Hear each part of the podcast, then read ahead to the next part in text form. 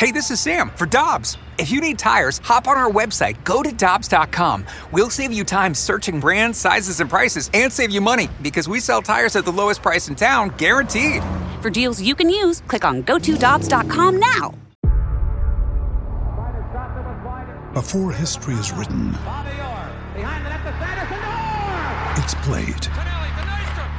Before it's frozen in time, it's fought one shift at a time. Before it's etched in silver, it's carved in ice. What happens next will last forever.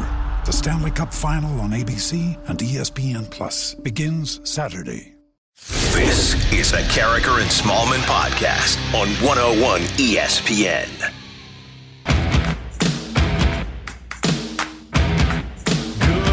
Morning, everyone, and welcome to Karraker and Smallmon on 101 ESPN at 701. Your time check brought to you by Clarkson Jewelers and officially licensed Rolex jeweler. Good morning, Michelle Smallmon. Good morning, Randy Karraker. I'm glad that you're happy. I uh, within the last 10 minutes, I had a, a, there was a very good chance that Michelle was going to uh, spend this day in an unhappy, maybe even checked out mode. But uh, you're not because I did something that you're happy with. So, Randy, yesterday during the show, you kind of mangled your headphones a little bit. I dropped them. They're five below headphones, and I, I don't buy three hundred dollar headphones. I buy five below headphones because that allows me to. I, I go through maybe one pair every six months. I'm, I'm never going to use three hundred dollar headphones effectively. So. Uh, that's yeah. I dropped them and they broke, so I threw them away. And by the way, as someone who spent the money on expensive headphones, they break just as frequently. Yeah, they do. I mean, uh, my my headphones are falling apart all I've the time. there. So good play by you. But you said yesterday, I need to, you know, bring my beats in today. I need to make sure that I have headphones because these are clearly not going to work for the day. And you go to get your headphones out of your bag and you realize that you don't have any. And sometimes we have errant headphones lying around the studio. So I figured you might want to use those. And you said, Hey, I need to get into our office because I think I might have an extra pair of Rams headphones in there. and I was like, What? You, A, you kept those. Two, you're going to wear them the entire show. Three, you expect me to look at you with a straight face while you're wearing Rams headphones for the next three hours. You would have been distracted. I know. distracted and um, distraught. Not great. no doubt. So I went into the office, and we I have moved from the Fast Lane office into our new Karraker and Smallmon office. And fortunately, I think for all involved, I couldn't find those headphones. So apparently, in the move, I threw those away as well. Which I'm proud of you for disposing of such garbage that Yeah. clearly needs to be in a landfill somewhere. But I am kind of bummed because in my mind I had this vision of us doing an office style video where you would rip the headphones off and slowly slam them on the ground Yeah. and just fully destroy them with a baseball bat. That would have been good content, Randy. It would have been great. Yeah, it's, it's a shame. Maybe I'll find them. Maybe they'll pop up somewhere. I don't know. Okay, one more question about this. Okay. What Rams gear and or um, memorabilia do you have left? The only uh, things I have left, and for I don't know if I still have it around. For some reason, there was a uh, charter PSL holders cap that was still around my house. I don't know why. And then the only other stuff I have is from the Greatest Show on Turf, an autographed football from Kurt Warner, an autographed helmet from Kurt, uh, Isaac going in to score the touchdown, a picture of Mike Jones making the tackle. It's Greatest Show on Turf Super Bowl championship material. Which you're allowed to keep forever. Thank you. I appreciate that. Okay, what about this Anita ruling? I was going through my closet at my parents' house, and it, you know, I just had stuff in there f- forever, and I found a Rams bag in there, and I was pulling out stuff, and there was a, a Rams mini helmet signed by our friend Chris Long, and I thought, well, I love Chris, but I hate the Rams. Also, this is kind of funny that I have a Rams mini helmet Yeah. signed by Chris Long. Uh, so, what's the ruling there? What do I do with this? I believe that's acceptable. But I'm never going to display it because it has the Rams logo on it. So what would I even Right. do with it? Well, maybe you could keep it in a place where nobody will ever see it. Now, as an Like aside, a dirty little secret. right. An, another item that we had in the old office was a mini helmet signed by Johnny Hekker, Jake McQuaide, and Greg Zuerlein, and I did throw that away. oh, you just threw it away. Yeah. So that's that is in a landfill somewhere at this point. I mean, if anybody wants that Chris Long mini helmet, hit us up six five seven eight oh. Yeah, that's our uh, Air Comfort Service text line. Uh, big announcement last night by Cardinal manager Mike Shildt as we approach the regular season opener Friday night. Ready to make a few announcements you may or may not be interested in, but I'd be surprised if you weren't.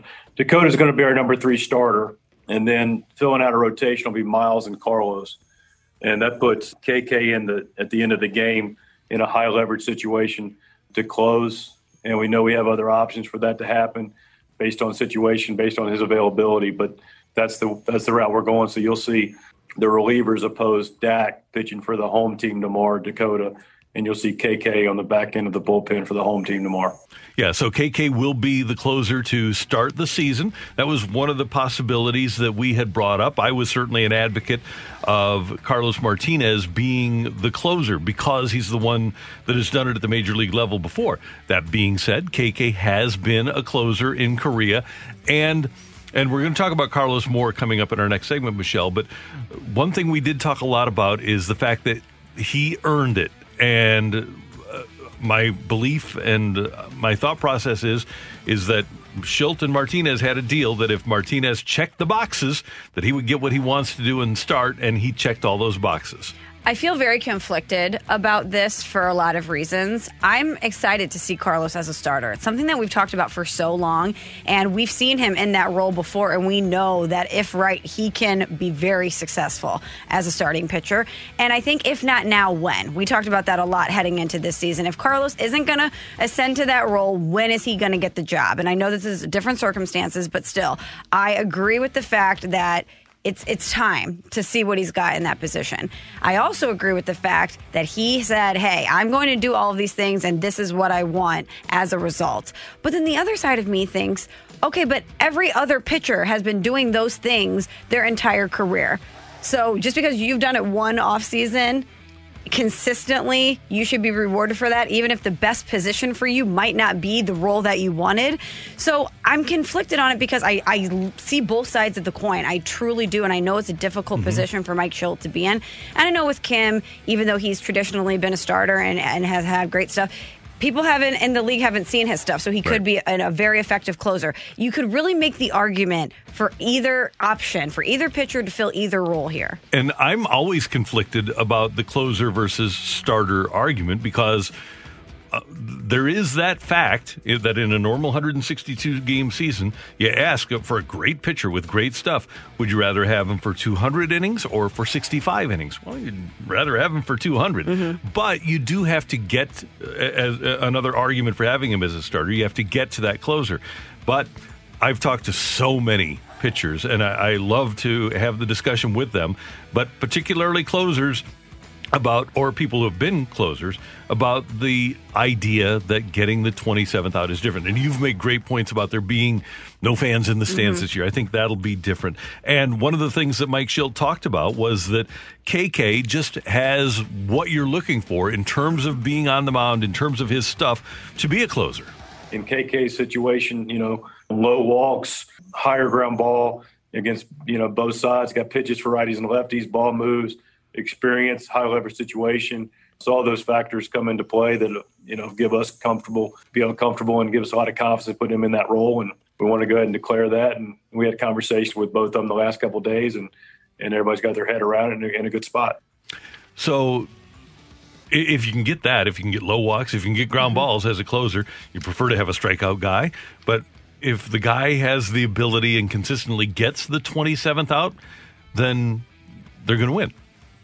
Because if he's in the game getting the 27th out, that means that they have the lead at the end. Right, which is always a positive.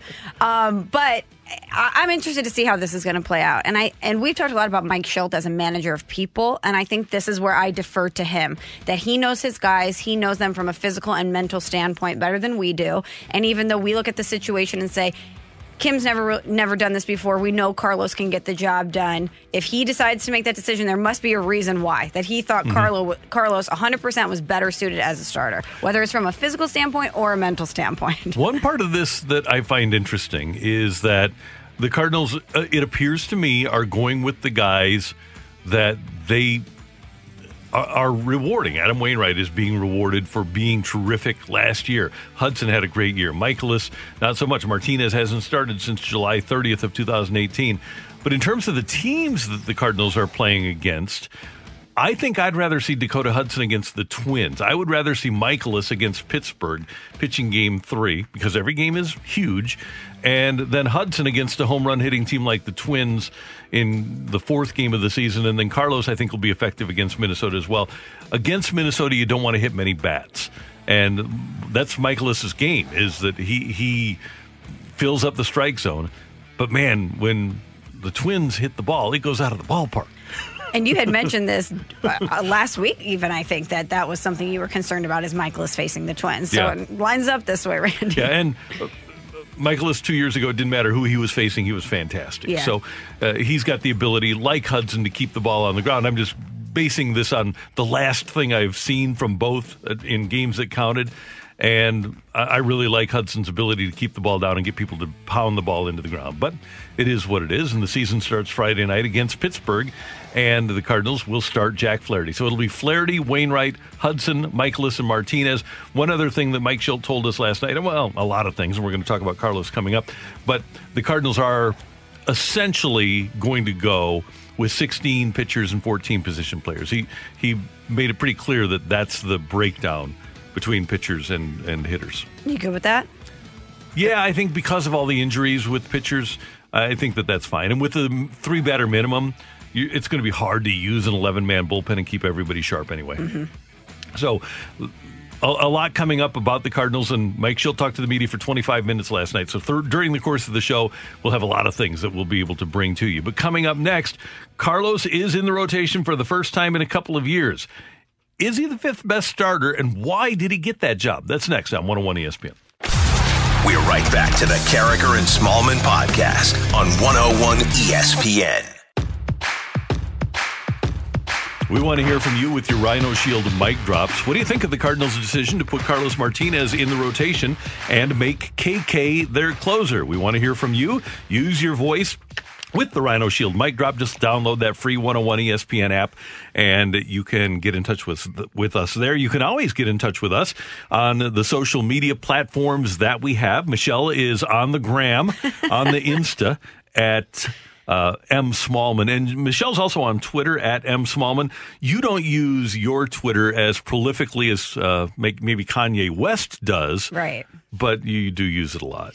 I just, uh, no, I don't tweet out a lot of thoughts. Like you don't uh, break up with people over Twitter, like he kind of was breaking up with his wife last night. I feel, I feel very sad for him. Someone, someone needs to help him. Yeah, they do. you know and i I, I don't know about the inner workings of their marriage, but reading that go down last night, I thought that would be a terrible spot for a wife to be in. To be watching your husband say all of these things about you and your family very Yeah. publicly, Kind and of a you, meltdown. yeah, and you not be able to reach them or get a hold of them and not know what he's going to tweet next. Not a great spot to be in. But no, you won't get that sort of content from me. I'm not going to be revealing things about my relationships on social media. And I am uh, on Instagram as well, RJ Karraker and Randy Karraker on Twitter. All right, let's get to the decision to start Carlos Martinez as the Cardinals' number five starter this year. Here is Mike Shildt on his reasoning. No, that's the reason now he earned it. You know, he's he's communicated understandably, having been a starter in the past and a highly effective starter in this league with multiple All Star appearances, that he was one to, to start in the conversation that's pretty well documented is, and he's done a good job being a good teammate to go in the bullpen and do a nice job for us. But he's set up to start and he's he was given clarity on what those expectations were. And to your point, Benjamin, he, he really did a nice job of of doing that in the first spring training. Tremendous focus, regardless. He, he had almost as good as focus as anybody in camp, irrespective of whether you thought it was a, a, drill that was a little more mundane. You know, PFP, bunting, of course, now that is kind of gone by the wayside. His sides had a focus to every pitch he threw. And then the results, you know, board a witness in spring training, his recovery of what he did was really good. You know, he was able to recover, he's able to build up. He was um, very intentional about what his work looked like in the weight room, what it looked like in the training room to be able to recover better, to be able to take care of the, the load that we would expect a starter to have. There was continued conversation with him in the during the break between the two camps. Um, and then, like I said, he sent the videos and and um, I know he told you guys he worked up to seven seven innings of simulated game away from away from here and came in same focus, same attention to detail. So at that point, you know, the guy earned a spot and you appreciate the fact that he did it and you know he earned the reward to get back in the rotation and so he is in the rotation and this is not Miguel Socolovich. This is a guy, like Mike said, has been in a couple of All Star games. He has a tremendous amount of ability, and that's why they make that deal. If if it's Miguel Socolovich, you don't make that deal and say, okay, do everything we asked during uh, the off season and uh, spring training and summer camp 2020, brought to you by Camping World. Do all those things, and you'll be a starter. But because he has that elite talent, they felt like, okay, we'll give him this carrot and we'll see what we can get out of him and see if we can get him to be great again. Because when you go to All Star games and when you turn in the, some of the years that he had for a three or four year period, he was a top 10 starter in the National League, and they wanted him to get back to that spot. And you want him to get back to that spot because he's publicly claimed that he wants it. And you know that if he really applies himself, he can get back to that level and be very effective to you. And even though I really wanted to see Carlos in this role, listening to Mike Shildt break it down and the first thing he says is he earned it, I'm thinking, what are we passing out stickers here? You know, if I'm if I'm another starting pitcher and I think so because I have taken this seriously my entire career, or if I'm if I'm somebody who's going to the bullpen and I've wanted to be a starter. So because I haven't disobeyed the team's orders and because I haven't taken it as seriously and because I haven't done the exact regiment that you've given me and you don't need to motivate me to work this certain way, you're not going to give me the same reward if I do everything correctly. I could see how that could be frustrating for other teammates. However, his value is best served as a starting pitcher, not only because of what you're paying him, but because of what he can give you from an innings standpoint there. And if you're ever going to move him in any way, his value lies as a starting pitcher. That's a great point that I hadn't thought of. But yeah, because the Cardinals do have guys there's still runway in the careers of people like Gant and Ponce de Leon and Gomber and Zach Thompson and all those guys that didn't make the starting rotation and probably did do everything the Cardinals asked. And by the way, Genesis Cabrera is another guy that would like to be a starter at some point. But one thing that this does, I would hope, is show these players that, hey, if I do what they ask, and we make that deal and I have the ability that I'm going to be there at the end. But you're right. Martinez has not always done what they asked. Remember, in 2019, one of the reasons that he never made a start is because he had the wrong workout program during the offseason and he didn't strengthen his shoulder. And right. He showed up to camp with a weak shoulder. And that has to frustrate the team. And that led to injuries. But I have to believe what they're thinking is okay. I've had a guy that is has elite skills. He's got, as uh, Liam Neeson would say, he's got a very specific set of skills, right? And I. I want to make that investment work. And hey, let's be real. At the end of the day, the Cardinals did spend $50 million on the guy and they want to make the investment work. How can we make it work? Well, we can make a deal with him. And the deal is, is that he gets to play and do what he wants if he does what we want first. And we've talked at length about how Mike Shildt is great at managing people. And he understands that to extract that value from Carlos, he had to lay things out in a certain way. And to have Carlos respect him, respect the process, want it badly enough that even during a pandemic, he's going mm-hmm. to stick to the routine. He's going to uh, be an A plus student and, and hopes in the end he's going to get the gold star. And now he's got it. And, but with with that being said, you've wanted this, you've worked towards it. Now it's your time to prove that you can do it. And you better be mentally engaged. You better be ready to go. I always go back to I think it was 2017, maybe 2016. I can tell you momentarily.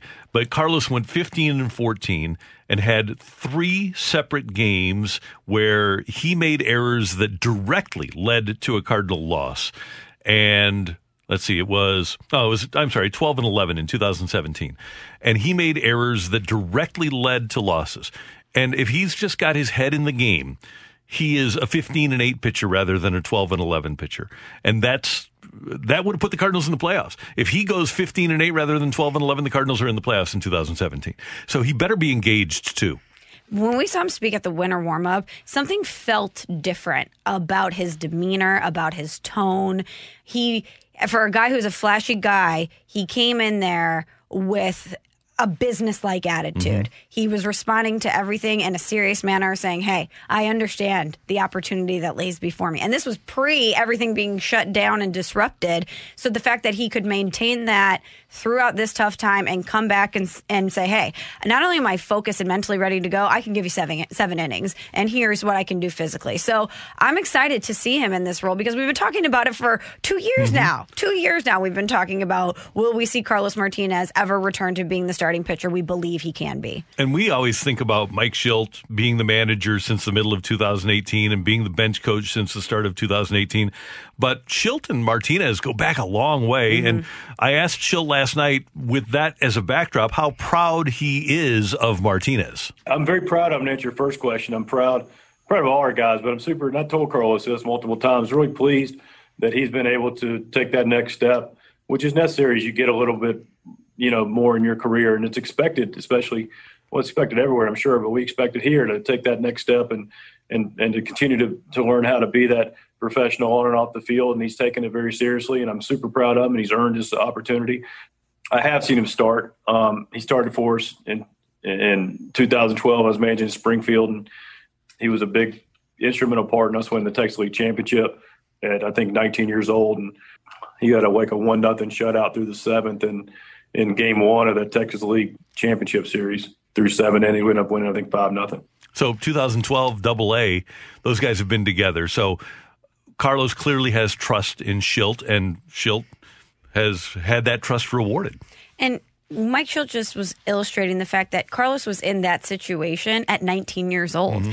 So I think sometimes we admonish him for uh, his his mental approach to things, but we have to keep in mind that these are athletes and players that have been treated a certain way since they were very young, and that it's hard sometimes for them to assume responsibility or to approach things in a certain way. They don't have the same uh, things that we deal with on a day to day basis. So I think it's hard for us to relate sometimes to somebody like Carlos Martinez, who's had all the skill a- and the ability in the world since he was very young and had people around him probably do a lot of things for him. And when you're that good at something, you just assume it's always going to work out. And hopefully he's learned that that's not the case, that you have to apply yourself in a certain way and listen to those Bingo. people who are smarter than you around you, guiding you in that way. That your talent isn't always just going to win out.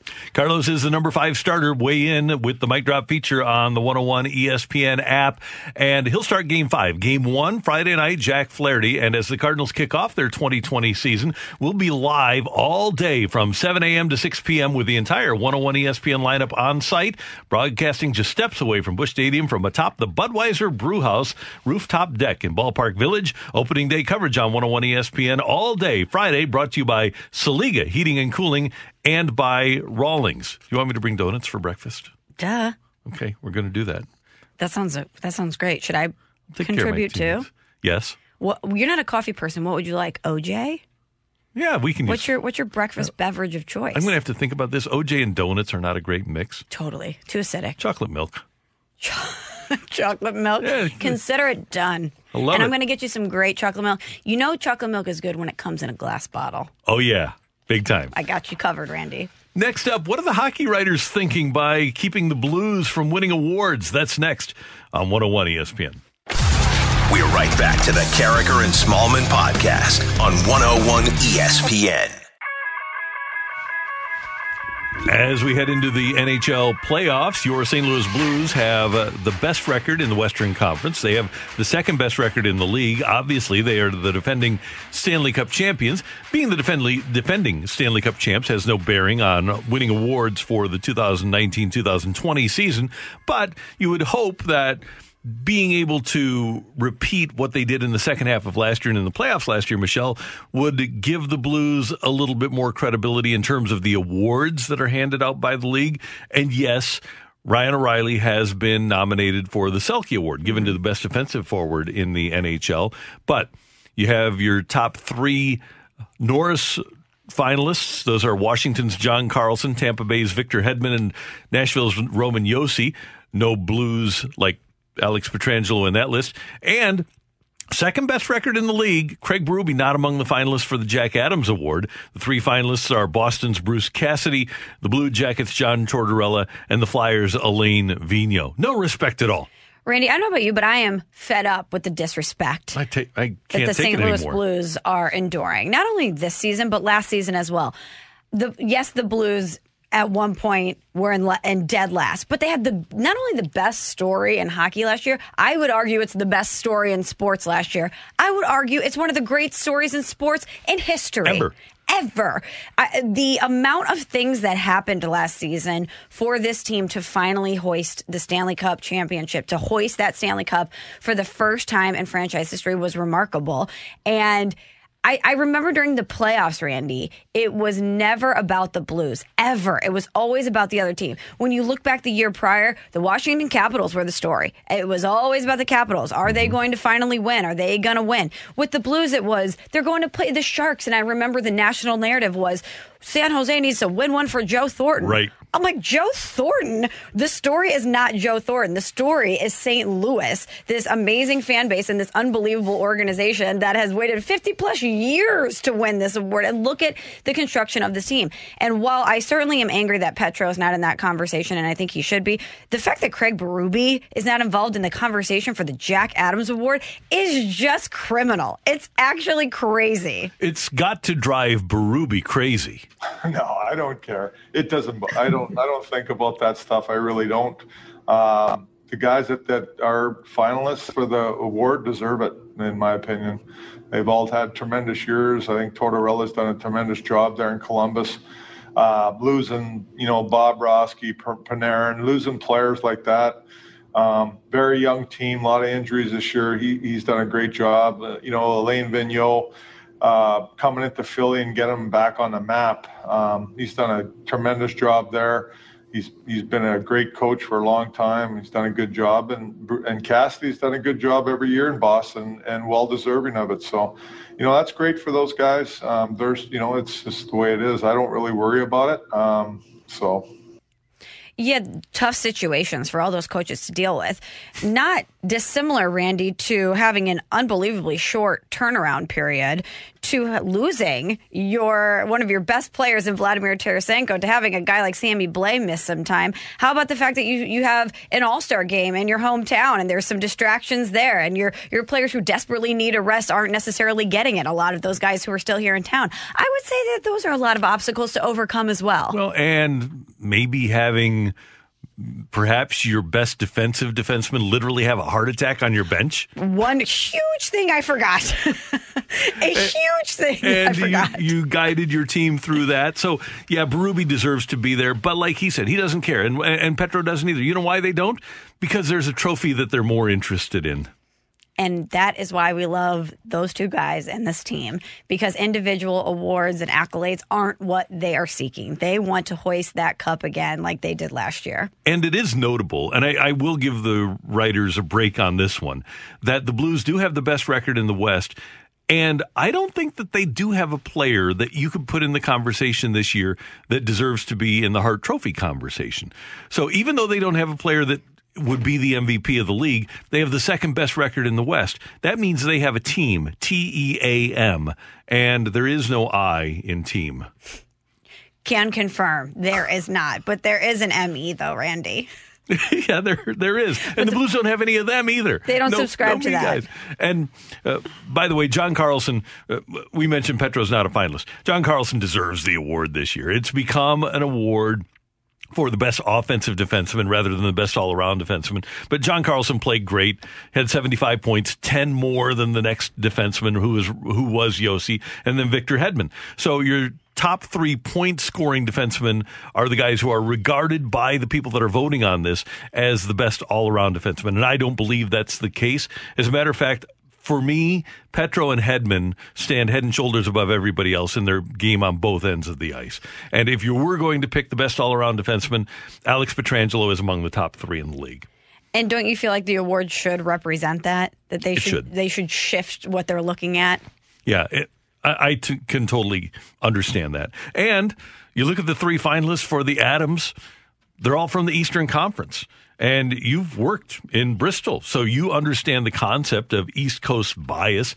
And I don't think there's any doubt that there is an East Coast bias to this voting. Uh, you look at the guys, I, am all due credit to uh, Tortorella, uh, who had a really good year, and Vino. But Tampa Bay, Jon Cooper has the third best record in the league, and he lost Stamkos for a long time. Colorado lost MacKinnon for a long time, and uh, their coach isn't among the finalists. Uh, Todd Reirden has the fifth best record in the league, and then you get to Philadelphia and, and Pittsburgh. Man, what about the job that uh, Sullivan did there with losing both? Crosby for a time and uh, Malkin for a really long time. So there's a lot of deserving people for the Adams Award, but it's not really legit this year if Berube isn't in the conversation. Now that we're talking about this further, Randy, I'm getting more incensed. Craig Berube, this is his first full season mm-hmm. as the Blues head coach. When he went on the Cup he was the interim coach. He was the interim coach. And let me ask you a serious question. Do you think he could have done any better of a job this year? No. I, I would say that uh, beyond just losing Tarasenko, but having all the other issues that you laid out, I can't imagine that there's a coach that did a better job than Craig Berube did because not only did he overcome everything that we just talked about and have the team be in the position to be the best in the West and defend their Stanley Cup championship, but the expectations coming into this season were unrealistically high for him, and mm-hmm. he exceeded every expectation that was set before him. That needs to count for something. He's our coach of the year, though number one in our hearts, Randy. Absolutely, and really, he, he's he's number one. The other people in hockey just don't know it. Sure, but we would like for him to get those things as a national it. recognition. He deserves it. Yeah, and, and it is pretty remarkable that he was a finalist last year and is not a finalist this year. And uh, this year's team was actually better. Last year's team finished third in the division. Imagine some really, really smart hockey people got in a room and they were talking about best coaching jobs this year, and nobody was like, mm, Craig Berube? Maybe we should throw him in there? Yeah, I think it's it. It said, well, let's just look at the Eastern Conference standings. Must have been what they did. Jeez. So Berube uh, and the Blues on their way to Edmonton later in the week, and then they'll go on and uh, win the Stanley Cup again. Coming up next, get your text into the Air Comfort Service text line 65780. We have today's edition of Tioli. Scotty is with us, and he'll have your take it or leave it questions for Michelle and I on 101 ESPN. We're right back to the Karraker and Smallmon podcast on 101 ESPN.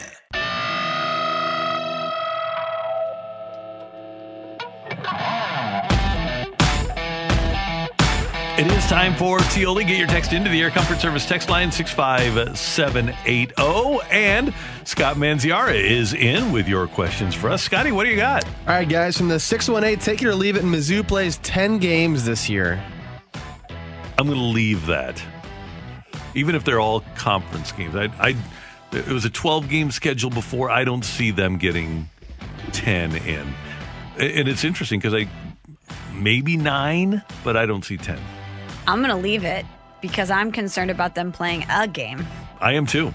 Yeah, I, I can't imagine that they would get to double digits. Yeah, me either, which is unfortunate. Yeah. All right, from the 660, take it or leave it. Colton Parayko will be the next captain of the St. Louis Blues, and Alex Pietrangelo doesn't return. I'm going to leave it because I think number 90 will get that C. Even though Parayko is ascending as a leader and means a lot to this team, I think Ryan O'Reilly is, is a captain without a letter on his sweater currently.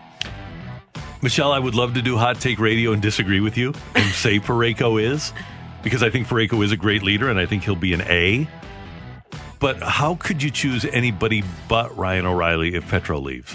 How, how, could you choose anybody but Ryan O'Reilly? He doesn't need the C on a sweater right now no. to be a de facto captain. Right. It, he he leads in a lot of ways, and this is taking nothing away from Petro, by the way. But when you have a guy that leads by example all the time. But you know what? We've had this conversation off air, so let's bring it on air. I wonder what that would be like for Ryan O'Reilly to actually have the C on his sweater because now he doesn't have any pressure or expectation to say the right thing. He mm-hmm. can be the guy that goes out there after a scrimmage and throws some pucks on the ice and works on his stick handling and his shooting and have other people look at him and lead them in his own way. But to actually have that C there, it's it, a lot more is required of you than you may necessarily be doing prior. Right now, it's just very organic for him. It is. And young players on the team look up to him. The one thing about Pietrangelo, the, the, the thing that he, there's a lot of things that Petro does really well, but he's a fantastic liaison between the coach and the players. He's got a great pulse of that room, and I'm sure Ryan O'Reilly does too. But I think that's an underestimated aspect to what Petro does in terms of the coach listening to him. He's if he if Pietrangelo goes to Berube and says, "Hey, the boys need a day off," Berube will give him a day off. It's it's that simple, and I'm sure he has that sort of trust in O'Reilly too. I I just don't see a flaw in Ryan O'Reilly's leadership. I don't either. Text the Air Comfort Service text line 65780 for take it or leave it. From the 636, take it or leave it. Carlos finishes the season with an ERA of less than 3.5. Take it. Take it. Yeah, he's a uh, he's a 2.73 ERA guy this year. He's going to be great. Okay, You're writing it down, huh? I'm writing this down. 2.73 for Carlos. 12 starts, 12 starts. seven wins. Oh, Randy. All right. Okay. And you're, I'm writing this in pen. I like that. You're okay with that? I'm just yeah, it's totally. I'm okay with it. okay, good. All right, a non sports one here from the 309. Take it or leave it. Chocolate chip pancakes are better than regular pancakes. Oh, 100% take that. Can you imagine going into a place that has pancakes and not ordering chocolate chip pancakes? I make chocolate chip pancakes at home with the mini semi sweet chocolate chips, and they're delicious. I, I can't imagine just choosing buttermilk over chocolate chip. No chance. See, I'm going to leave it. I'm going classic buttermilk over chocolate chip all day, Randy. All day. Can't do this to me. Here's the thing, Randy, about a chocolate chip pancake. The chocolate chips get really melty on the inside, and then when you're when you're divvying it up, it gets all over the place, and it tends to overwhelm the fluffiness and the butteriness of of the pancake, and then it gets mixed. I want to savor the See, syrup. This, this is a hot take because what you're telling me is that you don't like a warm, chewy chocolate chip cookie. Uh, no. Oh, my Love- God. Love a warm, chewy chocolate chip Okay. cookie, but the consensus, the density of a chocolate chip cookie is such that I can enjoy all the flavor profiles of a chocolate chip cookie if I'm enjoying it. Uh, we know that fluffy buttermilk pancakes, right? It's a delicate, delicate breakfast item. You need to make sure that you're. Come on, it weighs a pound. Sure, but when you're slicing into it, you want to get that good bite. You don't want chocolate melting all over, errantly do. all over I want to scrape it off my plate. me too. Thank you, Scotty. You got it. From the 618, take it or leave it. Fowler gets off to the hottest start for the Cardinals outfield. I'm going to leave it. I'll go ahead and jump in, Randy. I think Tyler O'Neill is going to get off to the hottest start. I'm going to uh, go sunshine lollipops here, and I'm going to say I'm going to take it. I'm going to say that uh, in the first week of the season, the Dexter Fowler will have the best numbers of any Cardinal outfielder. In the first week of the eight week season, Dexter Fowler will have the best numbers of any Cardinal outfielder. Okay. I'm not saying after two weeks or three, but I'm going to say that he gets off to the hottest start. All right. I'm writing that down in pen, Okay, too. good. I like that. All right, from the 314, take it or leave it. Mike Matheny will be more successful with the Royals than he was with the Cardinals. 100% take. And there's two reasons. Number one, pretty much every manager is better the second time around. You look at World Series champion managers, it's almost unbelievable until uh, the last couple of years how successful managers have been in their second stints. But the other thing is that Mike has the DH now, and he's not going to have to double switch out his uh, third, fourth, and fifth hitters in a game, which has been done. So his handling of the bullpen, and I think he trusts Cal Eldred probably more than anybody else, and Eldred's pretty good at bullpen management. I, I do believe that he'll be more successful, and I hope.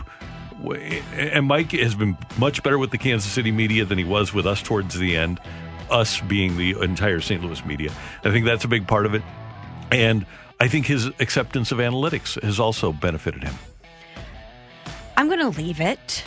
And I think it's because the Cardinals organization, top to bottom, was in such a place that Matheny succeeded in spite of himself a lot of times. The talent that he was given, uh, the the people that were around him, he succeeded despite uh, maybe not having the best relationships with his players, or maybe making some poor tactical decisions. The team was still good enough that he would win. I don't know if I trust the Royals organization as a whole if he does fall back into some of his patterns to be put in a position to be good enough to supersede those decisions. And his players aren't going to be as good. You're right about that. There's no doubt. All right, last one from the 660. Take it or leave it. There will be at least one 10 game winner for the Cardinals and this pitching staff. Leave it. 12 starts max. Nobody's going to win 10. Yeah, you said Carlos would get what, seven? Yeah. No Jack Flaherty? Flaherty might get seven too, but not. Nobody's getting 10. Yeah, I'm going to leave it because I'm concerned about the run support too. Yeah, that's a good thing to be concerned about. Thank you, Scotty. You got it. Coming up, the MLS for the Lou has a great opportunity for you, and they're going to, going to announce their name and colors and everything coming up pretty soon. Carolyn Kindle Betts from MLS for the Lou is next on 101 ESPN. We're right back to the Karraker and Smallmon podcast on 101 ESPN. Michelle and Randy on 101 ESPN. And even though we're in the midst of a pandemic, they've been busy at MLS for the Lou. And Carolyn Kindle Betts from MLS for the Lou joins us now on 101 ESPN. Carolyn, this is always good to have you with us. How are you doing this morning? I'm great. Thanks for having me. Happy Tuesday. Same to you. And uh, we're excited, A, about Michelle's birthday, which is August 13th, but B, and uh, this is kind of tied for first, Carolyn, because on August 13th, MLS for the Lou is going to unveil the name and colors and crest of the team. And even though people can't be there, they can be there, right? Correct. Yeah, so I think we're going to use um, cardboard fans. Um, so we're excited to do something different. Um, you know, certainly pre COVID, we were planning a, a big party with attendance of 2,000 plus at an iconic St. Louis venue, but uh, we've had to make some changes. But we're really excited. Um, actually, we're excited about a lot of things, but certainly to be able to finally announce um, the team name and the crest and the colors. And how can people get their picture in the building that day? So we're asking you to upload a photo at the MLS for the Lou website. and then what we'll have to do is just randomly pick 700 pictures and have the cardboard cutouts and then put them around um, the auditorium at Harris Stowe State University.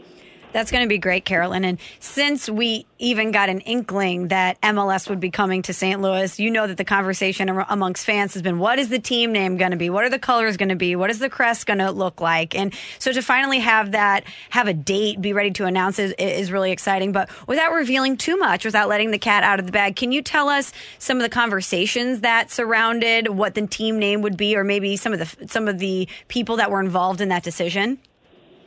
Absolutely. I mean, when we asked people to submit names um, to the website, I mean, we had over 6,000 suggestions. And so it was, it was exciting to go through them, but basically we took what were the top keywords.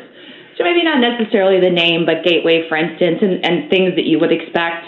Um, after that, we worked with our great local agencies here in St. Louis, Weber, Shandwick, Cannonball, and of course MLS for the Lou headquarters and came down to about uh, you know two names. The family and the ownership group um, did a vote. It was unanimous, and here we are. And everybody will get to find out on August 13th what we came up with. Carolyn Kindle Betts, CEO of MLS for the Lou, with us on 101 ESPN. So, what are your two favorite colors? So my two favorite colors, well, pink, obviously, um, and then I would probably have to go with I'm going to say blue. And Carolyn, what's your favorite part about St. Louis history? I'm kidding. My favorite part of St. Louis history? I, oh, well, it's got to be the uh, all of the soccer players coming out of the hill for the World Cup championship, of course. There you go. Okay, we tried. We tried, Randy. Uh, Michelle, tell us about the delay, or Michelle, uh, Carolyn, you can tell us because you know more. Uh, tell us about the delay from 2022 to 2023. What went into uh, the league and MLS for the Lou agreeing to this delay, and what's really going to take place during the delay between 2022 and the new opening date of 2023?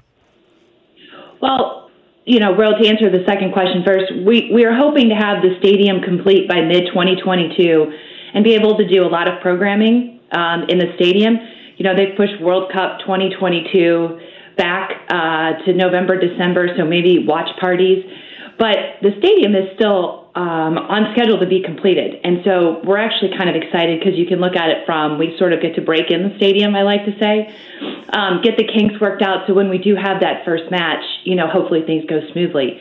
But how we ended up here, you know, obviously, you know, nobody knew March 1st what was going to happen. And so just in discussions and very open and honest discussions with MLS, it just started to become clear that we needed a little bit more time. And so obviously we respect their opinion. Um, we understand it. Certainly last August, not what you wanted to hear, but really thinking about it and given how many, how much things have changed, it's really going to be a good thing because we haven't, we have more time to really make sure that we do things correctly. We don't, you know, we're not rushed anymore. And it's going to allow us to make sure that that first match, that inaugural season will be epic and so we are really excited about that extra time. And Carolyn, I know that you said everything is moving forward full steam ahead, but has anything been disrupted uh, during the building process from a pandemic standpoint? You know what? No, we're actually still on schedule. I think we're very lucky in the partners we have, both on the construction side and the general contractor side. We've kept kept it a safe site. Um, as of Friday, we were without incident. And so our team down there is really taking this seriously, the safe and health, the safe and health of the employees, working with city officials, the health department. Um, but we want to make sure that the health and well-being of the employees is first and foremost. Carolyn Kindle Betts, CEO of MLS for the Lou with Karraker and Smallmon on 101 ESPN. Does the delay cause a delay in hiring administration and coaching for the franchise? We did sort of have to do a hiring freeze because, like I said, we just didn't know. Um, but now we're excited that to bring it back. Um, we're ready. We're in a good spot to start building that executive team. Um, one of the things that I think I've been most excited about was we've had a lot of interest, obviously locally, all over the nation, but some international interest as well. And so it makes you feel good that people are watching and looking at St. Louis and applying for these jobs. And so we are very excited when we can announce um, some of these key executive positions. Carolyn, I just I, I, look at August 13th and the fact that we finally have a firm date for you to announce the team name and to hear you talk about the stadium, how it's it's moving forward and and you're hiring people and and all of these pieces seem to be slowly getting put into place. What is that like for you as somebody that uh, uh, you know, about a year ago, just kind of got into this, and this was all brand new for you to to look down the road and say, "Hey, this is all finally coming together, and we can slowly see what it's going to look like at the end." You know, it's been great um, how well this team has worked through this pandemic and how hard we've worked. So to wake up yesterday morning and be able to actually announce a date, I mean, it, I kind of reminded of myself of Home Alone when Macaulay Culkin's running around the house. I was so excited because you, there's a date. And to your point, you know, after all this hard work, um, certainly the delay, it's so refreshing to see um, and be able to unveil just how much heart and soul has gone into this for the the, ta- the name the team name the colors and the crest. And so it's it's so exciting, and I'm I'm doing the countdown. I can't wait. Uh, Carolyn, when you started this process, did you have any idea? You mentioned all the consulting people that you had in putting the this all together with names and colors and everything that goes into it. Did you have any idea how in depth it is to put something like this together? Um, absolutely not. Um, but I will say on the positive, I learned something new every day. And I knew I was never going to be able to come up with a team name. But the process and the journey has been so exciting. We've met great people. Um, and I'm doing things I never thought I would do. So the simple answer is no, I did not. But i am really excited that I, you know, took this journey on and um, that I've gotten to experience some of the things that I've gotten to experience. Carolyn, you knew that this was a great sports town. You knew this was an unbelievable soccer market, so you knew that this would be a success here.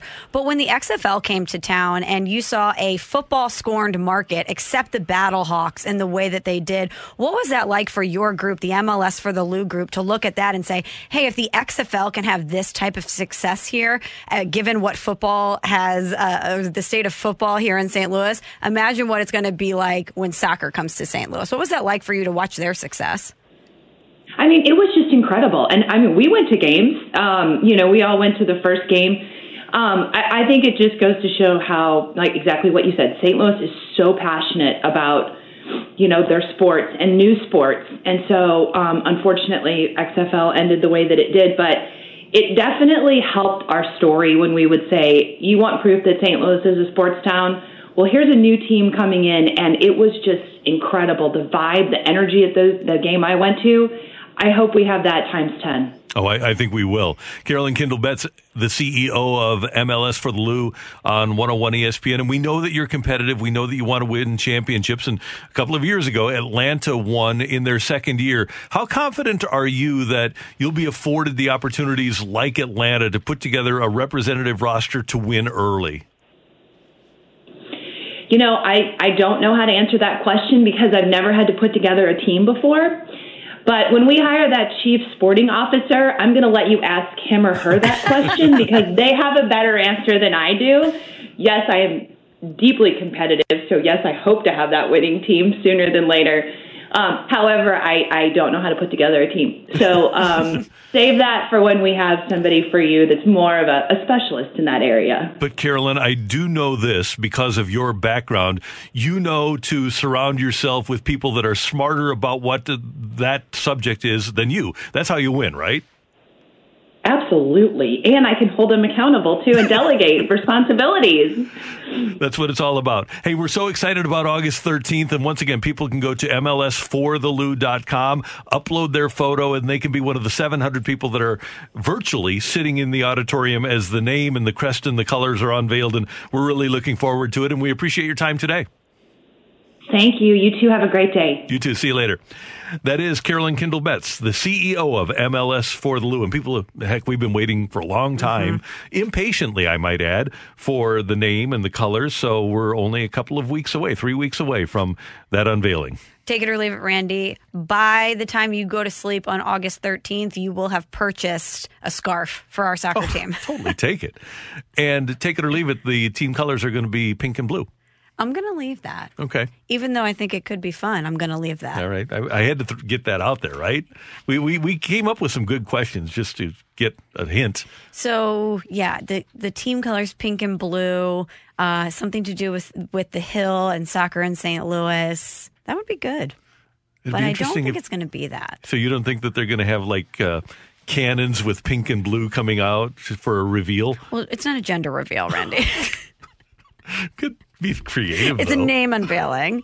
but I will say, I was reading the article, uh, Ben Fred's article, and, and the St. Louis Post Dispatch, and he, seeing that they were going to originally do the uh, unveiling at a, a, local or a very historic place in St. Louis kind of got my wheels turning as to the symbolism there and potentially mm-hmm. what that could, what that venue could have been, therefore what the name could have been, because you know they would have been connected in some way. And I have some ideas. I have some ideas.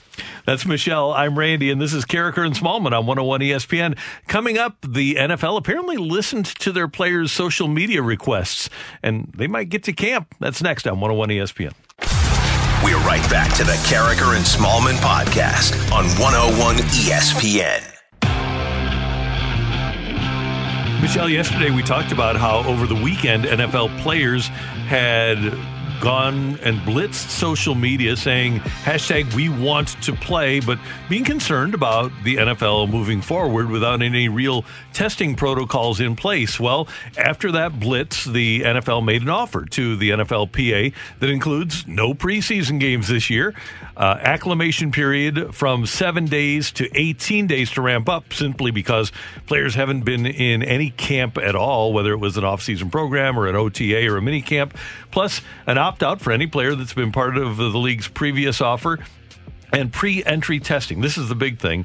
A player would have to test negative on two separate occasions, separated by 72 hours, to be able to participate in camp which all sounds like good steps forward. But it's a real shame that the NFL had to wait to get to this point for their players to blitz them on social media saying, hey, we want to play.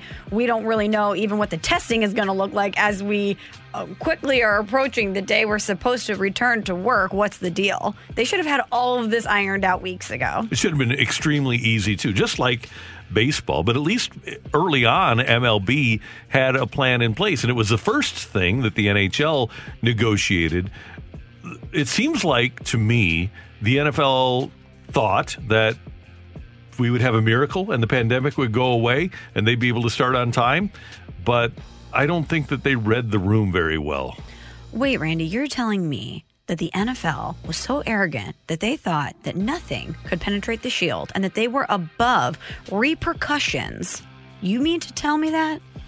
Yeah, that's what I'm saying. That is so outside of their character. That would never happen. I don't believe I, for one I second. know it's shocking to you, but they're just things that make me believe that the NFL thinks that they're more powerful than they really are. They think they're more powerful than the government, and uh, the, the government has been given has given them no reason to think otherwise. Now they think they're more powerful than a global pandemic. But Randy, they've shown us so many times throughout history that their first and really only priority is the health and safety of their players.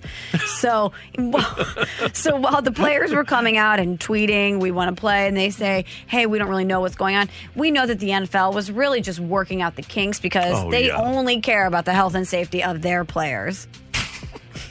They do say, in terms of health and safety, that once a player tests negative on two separate occasions, then the first two weeks they guarantee daily testing for the players.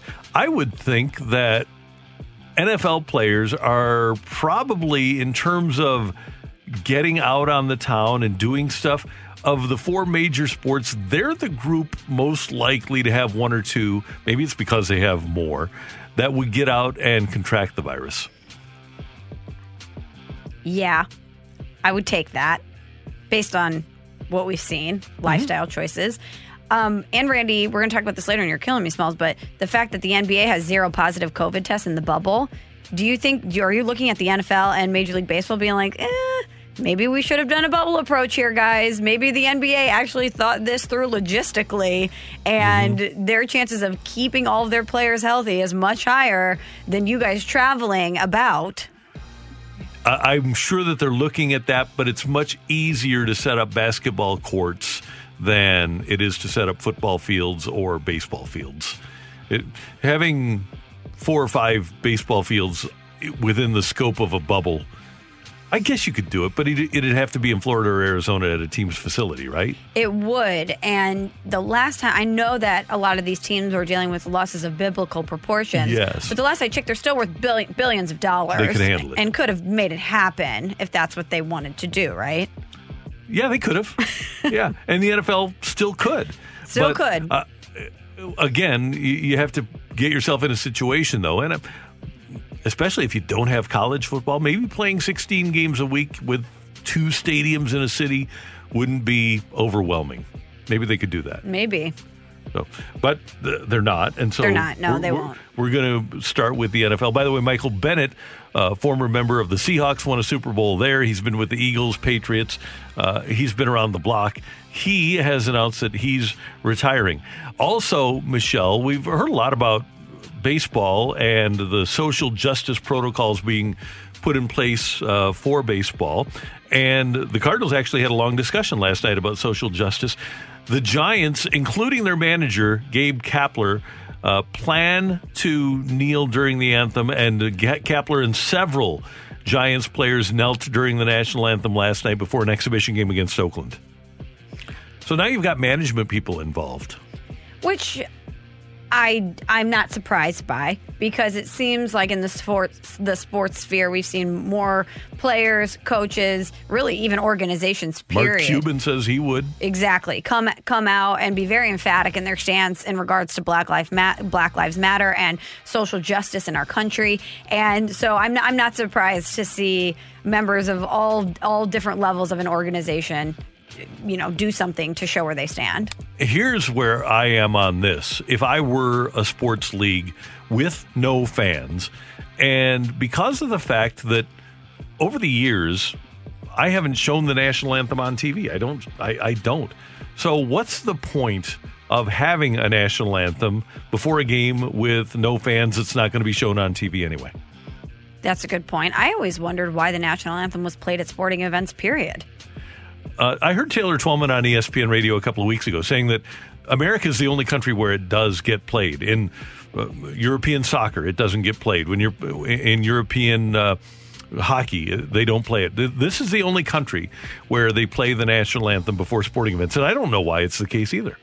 I could see it if it was an Olympic type setting and you had people from all uh, different countries competing. And obviously, when they win a gold medal, you get to hear the national anthem. But I never really understood what was so patriotic about people playing a game for millions of dollars. I mean, maybe it's the gathering of people to show respect for our country, but you don't. You don't do it at a lot. You don't do it at a concert where there's a gathering of people Right. to for an entertainment purpose. There's not a national anthem played before Metallica hits the stage. If I'm not mistaken, this started in World War One, and you can understand during wartime where it would become an issue. And play, playing "God Bless America" at baseball games before the or during the seventh inning stretch after 9/11, but during times where there isn't, uh, and we should always be patriotic. But I'm talking about where there's not an intensely patriotic need for it. I, I think it became a tradition and it just never stopped. That's the way it looks to me. Uh, a couple of other notes for you on uh, Fresh Take here. If you haven't heard, if you're just uh, getting in your car and driving to work, the Cardinals have decided to put Carlos Martinez in the rotation, and KK Kim will be the closer, at least on opening night, against the Pirates on Friday night. Martinez, according to Mike Shildt, doing everything that he needed to do to become a starter for the club. And so Kim, I think this is the most interesting part of the whole deal, will be the closer. And Ryan Helsley, by the way, is not the closer. You know, we had mentioned him potentially sliding into the bullpen, but over the past few days when we've been weighing the options, if it wasn't Carlos, Kim wasn't really in the conversation No. for us. It was something that we used offhand, but it wasn't something that we really heavily discussed. So you're right. Here's a guy who historically has uh, been a starting pitcher. He has shown what he's capable of doing there and hasn't been a closer before. So it's going to be very interesting to see how this plays out. It'll be like John Smoltz. He's, he's, he'll have John Smoltz type success in the bullpen. Kim will. Really? Hot take there. John Smoltz had never been a reliever before, and they they didn't let him be a middle reliever. They just let him take over as the closer, and heck, he made the Hall of Fame in no small part because of what he was able to do as a closer. In addition to being one of the best starters, when he was a closer, he was the best closer. So you think Kim will wear a Cardinals cap when he goes into the Hall of Fame, Randy? Yes, I do. Okay, great. I don't think he'll, it'll be a a blank cap like Tony. it's uh, because it is the baseball Hall of Fame, so he could wear his Korean League cap where he played a long time. That would be kind of cool. Yeah, but no, it's because he's going to set records and win World Series with the Cardinals. You're right. You're right. And don't forget, we are going to be at Ballpark Village on opening day. As a matter of fact, the entire station from 7 a.m. to 6 p.m. All the shows are going to be at Ballpark Village, steps away from the ballpark atop the Budweiser Brew House in Ballpark Village. Opening day coverage on 101 ESPN all day. Brought to you by Saliga Heating and Cooling and by Rawlings. And we're all looking forward to that. It should be a great day. I'm so excited for Friday. It almost doesn't seem real. We've waited so long for this day, and now that it's it's right here, I'm kind of holding my breath. Be- uh, While we know it's gonna it's going to happen, I just keep waiting for something to disrupt it because that's been our luck in 2020, Randy. and the Cardinals will have an inter squad game today, a nine inning, a full full inter squad game, and then tomorrow they have Kansas City in town for an exhibition game, an optional workout on Thursday, and then Friday they're off and running for the 60 game sprint. We're ready. We'll do it. Coming up, we've got the fight on 101 ESPN. We're right back to the Karraker and Smallmon podcast on 101 ESPN. Welcome to the fight on Karraker and Smallmon.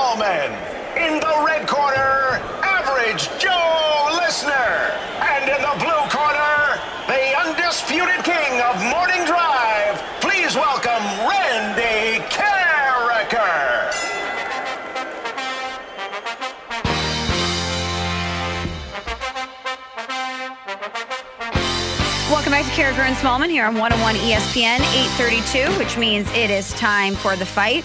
We are welcoming in John, who is our competitor today. John, good morning. Morning, thanks. All right, John. Question number one as we start the fight here. Carlos Martinez returns to the rotation for the Cardinals. How old was Carlos when he made his debut with the Cardinals? Was it 20, 21, or 22? Go with 20. All right, John, question number two. Ryan O'Reilly was named a finalist for the Selke. Prior to him, who was the last Blue to win the award? Was it Rick Meagher, Bernie Federko, or Pavol Demitra? Uh, let's go Pavol Demitra. All right, John, question number three. Last season, the Cardinals season ended by getting. All right, let me start that over. Last year, the Cardinals season ended by getting swept by the eventual World Series champions, the Washington Nationals. What team swept in the postseason prior to that? Was it the Red Sox, the Dodgers, or the Cubs? They got swept out of the se- series or swept another team? They got swept out of the series. Okay, would you say the choices one more time? Hold on, just to make sure we're clear here. So this is the Cardinals got swept by? Correct. Okay, so here's the question, John. Who is the last team that swept the Cardinals in the postseason prior to the Washington Nationals and last Oh, okay. year's NLCS? Sorry about that. Was it the Red Sox, the Okay. Dodgers, or the Cubs? The Red Sox. All right, John, and final question for you. The Blues will return to play August 2nd. Who was the last team they beat prior to the stoppage this season? Was it the Sharks, the Ducks, or the Kings? Uh, the Kings. All right. Yeah, we'll get uh yeah, we'll get Randy back in here. Sorry about that, John. I, Ran- I worded the third question terribly. Randy No is problem. walking back in. Randy, say good morning to John. Morning, John. How you doing? Morning, Randy. Great. Thank you. Thanks for listening. Thanks for playing. We appreciate it. Thanks. All right, Randy, question number one. Carlos Mar- Martinez is returning to the rotation. How old was Carlos when he made his debut with the Cardinals? I believe he was 20. All right, question number two for you, Randy. Ryan O'Reilly was named a finalist for the Selke. Prior to him, who was the last Blue to win the award? I think I'm going to go with Rick Meagher. I'll go with Ricky Meagher. Just roll the dice on that one. Randy, last year the Cardinals were swept in the NLCS by the Washington Oh. Nationals. Yeah, bad memories. What was the last team to sweep the Cardinals in the postseason prior to the Nationals? I'm thinking the 09 Dodgers. That's the first one that comes to mind for me. Um, that was the famous Matt Holliday uh, off the Fruit Basket series. I'll go with the uh, 09 Dodgers in the first round. Oh, hold it, hold on. Oh, yeah, it is. I, I was thinking Cubs there for a second, but no, the Cubs. Lackey won game one against the Cubs. All right, and question number four for you, Randy. The Blues will return to play August 2nd. Who was the last team they beat prior to the stoppage? Anaheim. We've got a winner. We have a winner and still champion, Randy Karraker. Brought to you by Dobbs Tire and Auto Centers, your best choice for quality tires and expert auto service. Dobbs.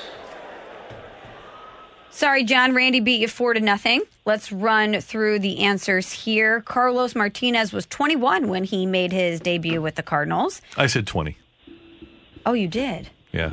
Oh, Yeah, so it it was was, three to one. Three to one. Sorry, I got all tied up here. Which one?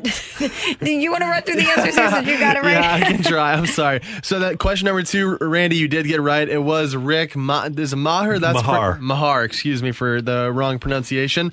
The Dodgers did sweep the Na- or the Cardinals back in 2009. You're right about that. On the third question and number four, Anaheim did beat the Blues or got beat by the Blues in uh, question number four in their last win. So there we go. So you won three to one. There you go. Thanks for playing, John. Thanks. Appreciate it, guys. Appreciate it. Uh, Michelle, do you ever celebrate Christmas in July? No, I don't. Should I? There are a lot of Christmas in July sales.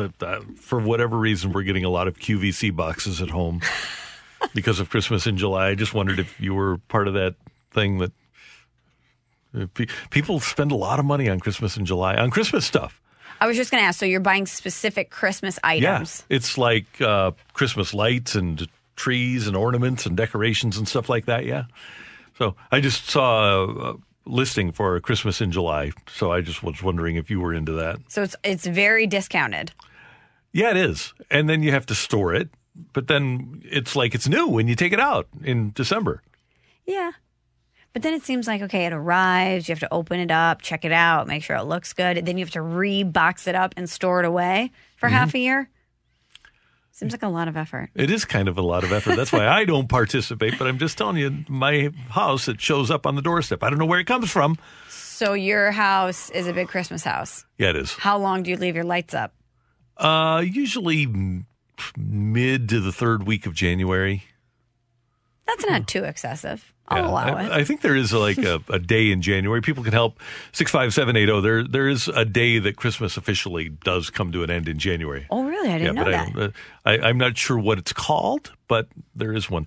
The Giants and Jets today announced that due to the ongoing public health crisis, that uh, all public gatherings will apply to events at MetLife Stadium until further notice. So the Giants and Jets will play games without fans in the stands officially. That has not been a league wide mandate yet, but New York is taking preemptive action and saying that. Uh, the training camps and practices will not be open to the public in addition to any games. And we're going to talk later about the fact that uh, the NFL has offered no exhibition games, which I think fans pretty much are on board with. Uh, as, as a season ticket holder, when you have to pay full price for two exhibition games, it's, the, it, it's kind of price gouging. It's not fair. Right. Um, do you think there's going to be any team, Randy, that is going to? Well, who do you think? I guess is going to be the last team to make this stand about fans? Because I think universally, as this thing goes on, we're going to see every team have to make that decision whether they want to or not. But which team in the NFL do you think is going to say, even to the last minute, maybe we can sneak some in there? I the obviously the Rams come to mind just because of the new stadium. But they're not going to have people there anyway. That's a good point. But maybe fans of the other team.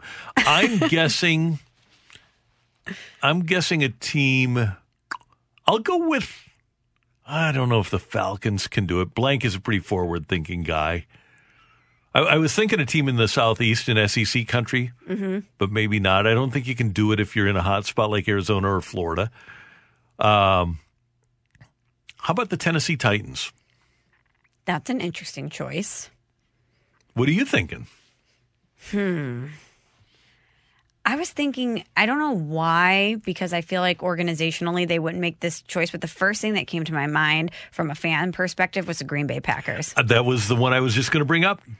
It's not a hot spot, and obviously, it the- everything there. right, and because the fans are intense, and because it is everything to them, you would think that in an eighty thousand seat stadium, they would, could- if they could find a way to get fifteen thousand people in, that they would. I would think that they're going to try and figure out a way. So uh, I I know somebody with the Packers. I'll see if I can find out. Yeah, find out for us. Yeah. Uh, what about the Chiefs? I could see it. I could definitely week one, see it. banner raising. Banner. Yep, I was just going to say they've got a lot to celebrate, and fans are certainly going to want to be there. That's a great call from the 573. Texts, uh, by the way, uh, my wife says after January 7th, anything Christmas is considered tacky. Oh, January seventh. That's pretty early. I was going to say I, I would drive in my neighborhood, and there's people that had Christmas stuff up well into February.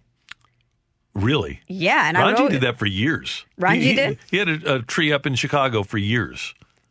Uh, okay, we're not talking Oh. lights outside. We're talking a tree inside. Tree inside that they just decided not to take down. Why is that? What was his rationale? Laziness. Great. Okay. Yeah. So, and he and his roommates decided to keep it up. I will say this: it does bring you a lot of cheer It does. when it's cold outside. You're Yeah. curled up watching a movie, maybe a maybe a hockey game. Having the glow of the tree there, it is nice. It is good to have, but it gets old after a while. we have the smartest listenership in the world. Yeah, we do, we so uh, from the 618, the Epiphany is the end of Christmas season. That's January 6th.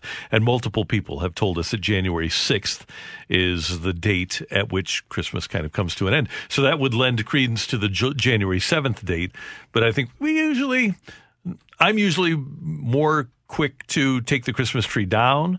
I'm more right after New Year's or maybe New Year's Day if there's nothing going on before the games start. But uh, no, we keep it up around a while. I always felt that that was the play: New Year's Day before you start watching college football. Yeah, Just get it done. get it. That's the key. Because otherwise, once you go back to work, it's a more more of a hassle to get it done. So now you know via radio on 101 ESPN. Uh, coming up here on 101 ESPN, uh, Eno Sarris kind of got ahead of the game at the Athletic. We'll tell you why next on 101 ESPN. We're right back to the Karraker and Smallmon podcast on 101 ESPN.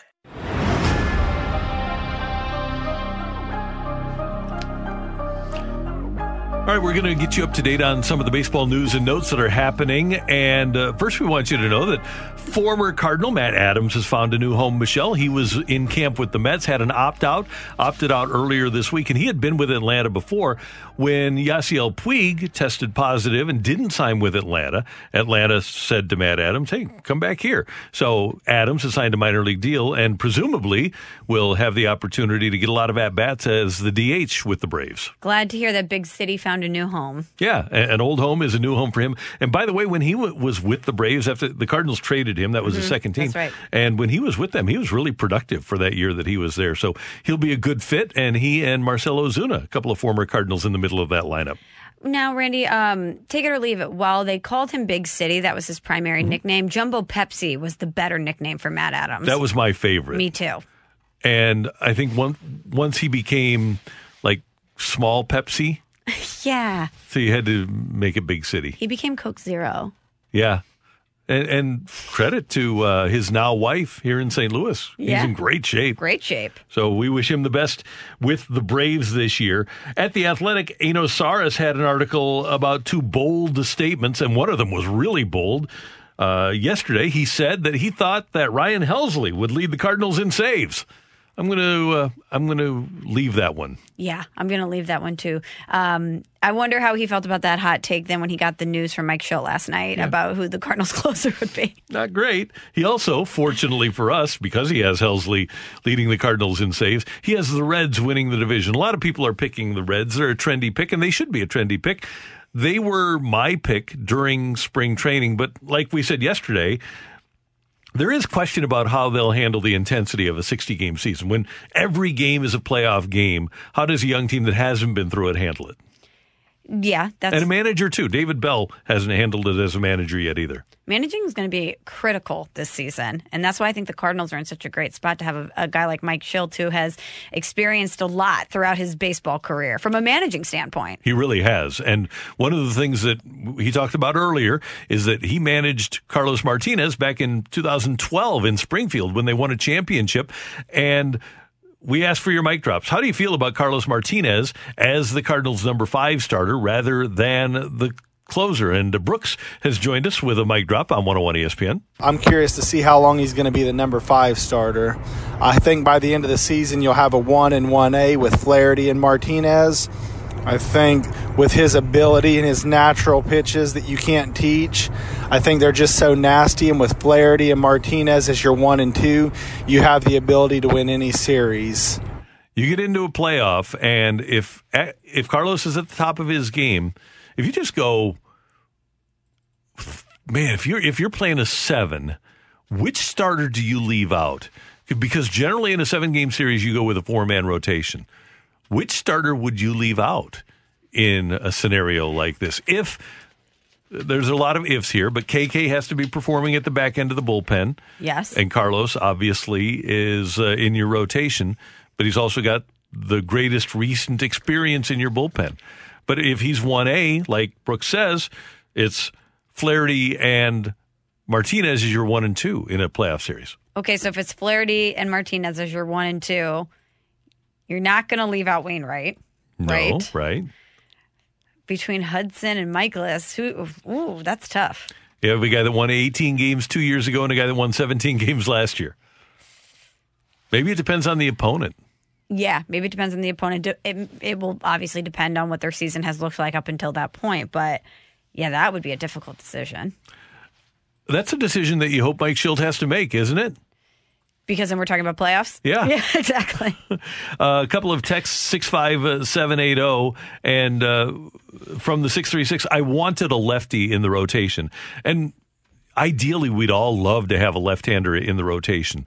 But it comes down to who gets the most hitters out. Right. And they clearly believe that the guy who, over the course of a dozen starts, can get the most guys out is Martinez. Not that that's a negative against KK. I hope that this is just a positive about how impressed they are and how impressive Carlos Martinez will be. You were on the call last night, right, Randy? I was. So when Mike Shildt was talking about the fact that he was choosing to make Carlos Martinez a starting pitcher, it seemed to me like the sound that we played earlier that he talked about Carlos's abilities as a starter and how he had earned this. Was there any mention of why KK would be a great fit, specifically in this role? Because I, I know he had talked about the, the things that they liked about him, but why specifically in this role did he feel that so confident making this choice? Three things. First one, because he's done it before. He did it in Korea for several years before he became a starter. Secondly, as he brought up, the fact that he gets ground balls and doesn't walk people, that's really important. And third is that he's just got the demeanor. He's he's a guy that they don't think will look at any situation as too big.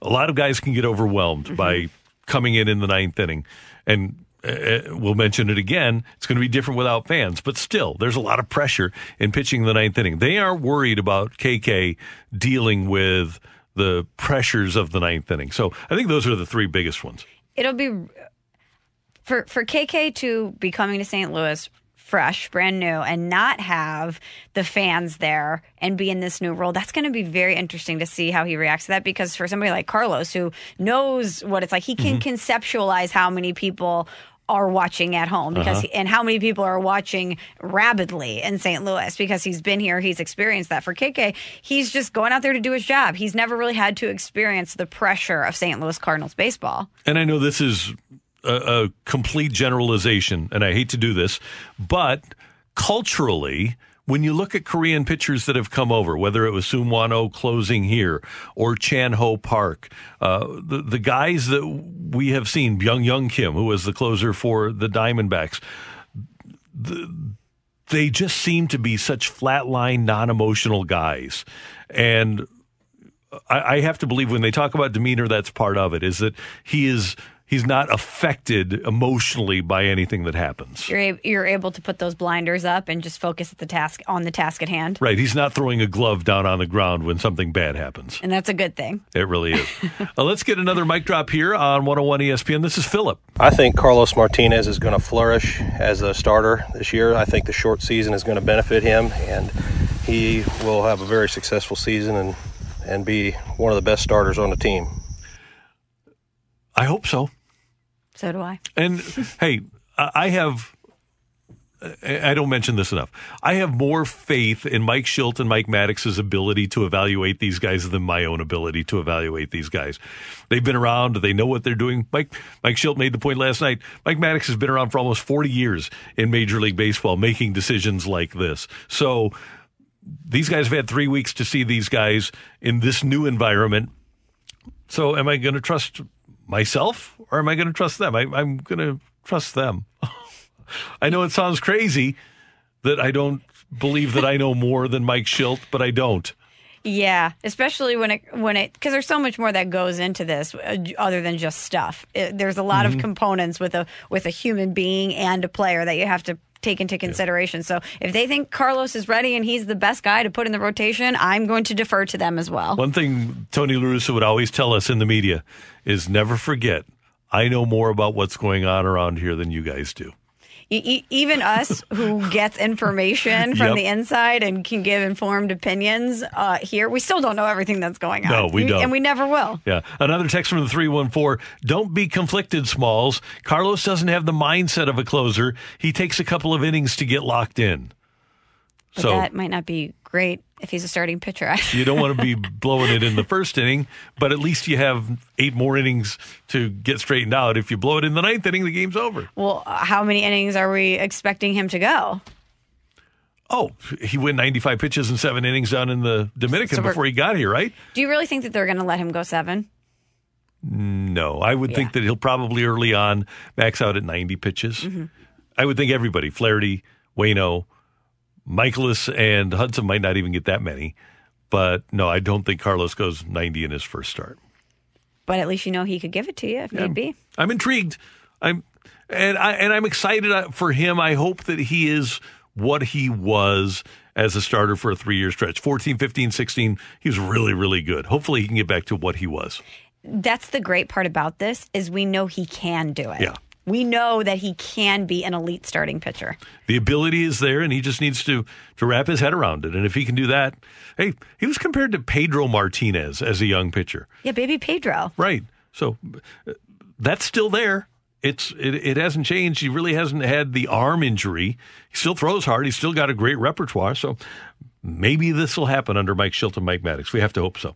That's Michelle. I'm Randy, and this is Karraker and Smallmon on 101 ESPN. Next up, we're going to talk to the new host of our new ESPN morning show, Zubin Mehenti of Keyshawn, Jay Will, and uh, Zubin is next on 101 ESPN. We're right back to the Karraker and Smallmon podcast on 101 ESPN.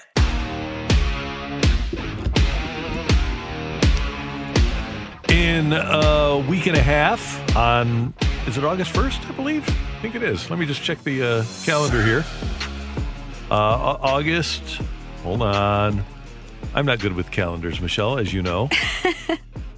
I'm not either. It is uh, August 3rd. We'll have a new show here on 101 ESPN. Before us, it's going to be called Keyshawn J. and Zubin. Zubin Mehenti, is going to be the point man for that program. He's going to join us in a few moments here on 101 ESPN on the Brown and Crouppen Celebrity Line. But Michelle, you were telling me earlier, and we start at 7. So our lives are not dramatically affected by getting up early in the morning. We don't sleep as long as we want, but most people don't. Mm-hmm. But when you're doing a show that starts at five in the morning, a national show that starts at five in the morning, that's a life changer.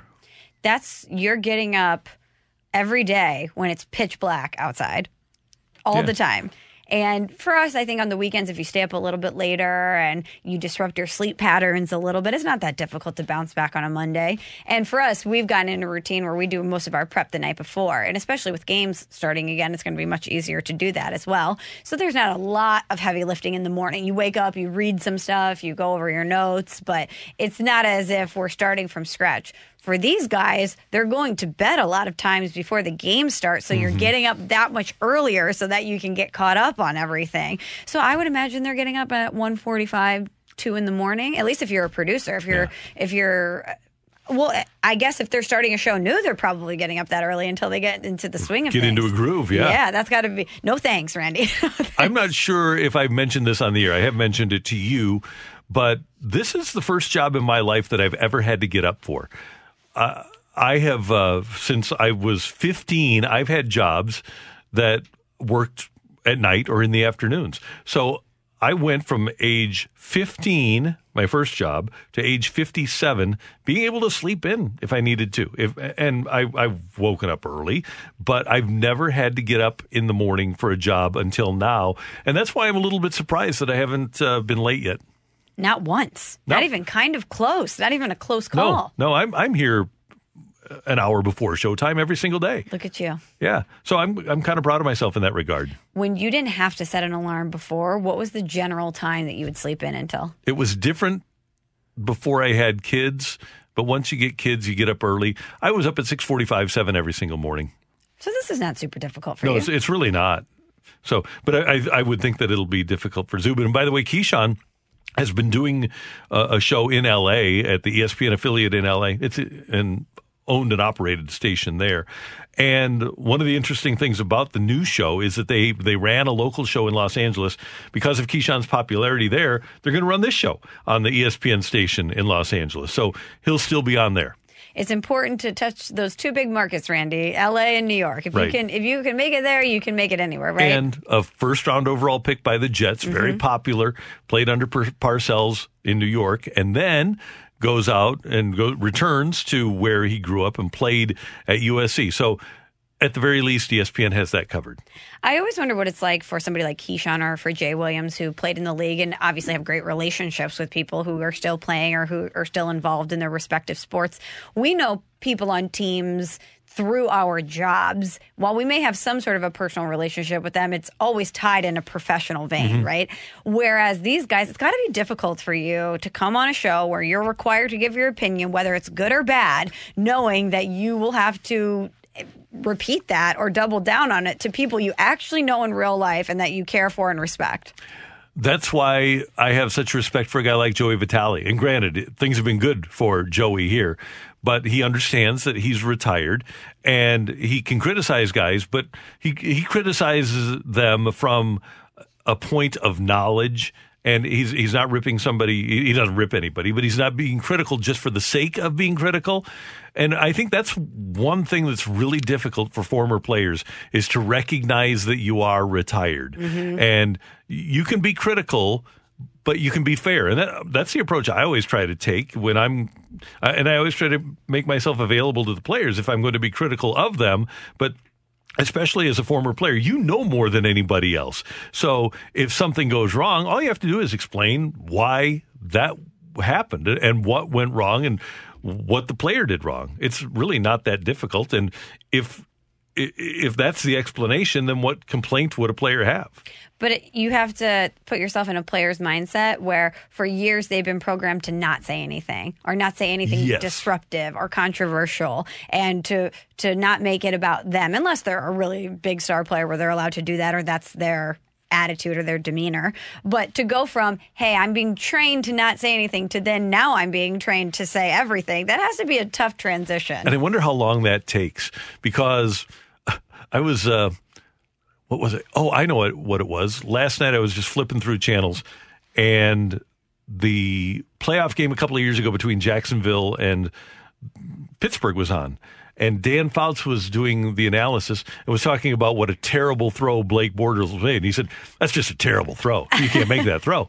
And you wonder how long it takes for a former quarterback who knows how difficult it is to be able to say, yeah, that, that was just terrible. And, and I'm sure that Fouts, when he made a bad throw, said that about himself. Right. And that's probably the best way to do do it as a former athlete, unless you were awesome, unless you were Peyton Manning or Tom Brady is, and Fouts is a Hall of Famer. But would I say that about myself if I made that throw? That's you ask yourself that question. Or you ask yourself, if I went to Bortles right now and said, how would you describe that throw? Yeah. Would they say anything differently? No, not not quarterback to quarterback. They absolutely would not. So it's a difficult thing, and I, I think we see it here. I think that uh, uh, as incisive as a guy like Jim Edmonds is, and I, I, he teaches me about baseball all the time. Yeah. But I I think that, especially because he works with guys during spring training, it's got to be difficult to be critical of those guys that you have developed really good relationships with. But even though you know something could be done better, you're explaining it that way. Here's here's how it could be done better, rather than being critical of the person. And I have no problem with that. Well, and if you're also looking at it from a player's perspective, he he knows all the work that's been put into Yep. it. He's imagining, okay, if I was in the batter's box and I saw this pitch, this is you, you could easily, well, not in every situation, but in a lot of situations, understand why a player reacted a certain way, mm-hmm. which makes it therefore much more difficult, I think, to criticize them. Where for us, we've never been in the batter's box, we've never understood what what it's like to face this pitcher. We don't know the inner workings of what's going on behind the scenes all of the time. So, from a fan's perspective, or sometimes a media perspective, it's very easy to just look at the outcome of a play or the outcome of a game and not have to dig any deeper than that. Right. And when you're doing a show like this, all you have to do is rip Mark Emmert, Roger Goodell, Rob Manfred, Gary Bettman, just uh, the management people that are screwing up that you know could do a better job. Just rip them. Yeah, for being idiots. That's and the play. From our standpoint, we've got people that are rippable here in St. Louis that I think will always remain rippable for us, right? Or we could always just defer to the Rams. That's what I mean. Yeah. That's our rippable person. That's really the only, I would say, the only people that we actually rip are the NCAA, the NFL, and the Rams, period. Right? Yeah. And all very deserving, Very too, deserving. Of, of the rippage that occurs. It's a lot of bad decisions. Do you think Zubin just doesn't like us?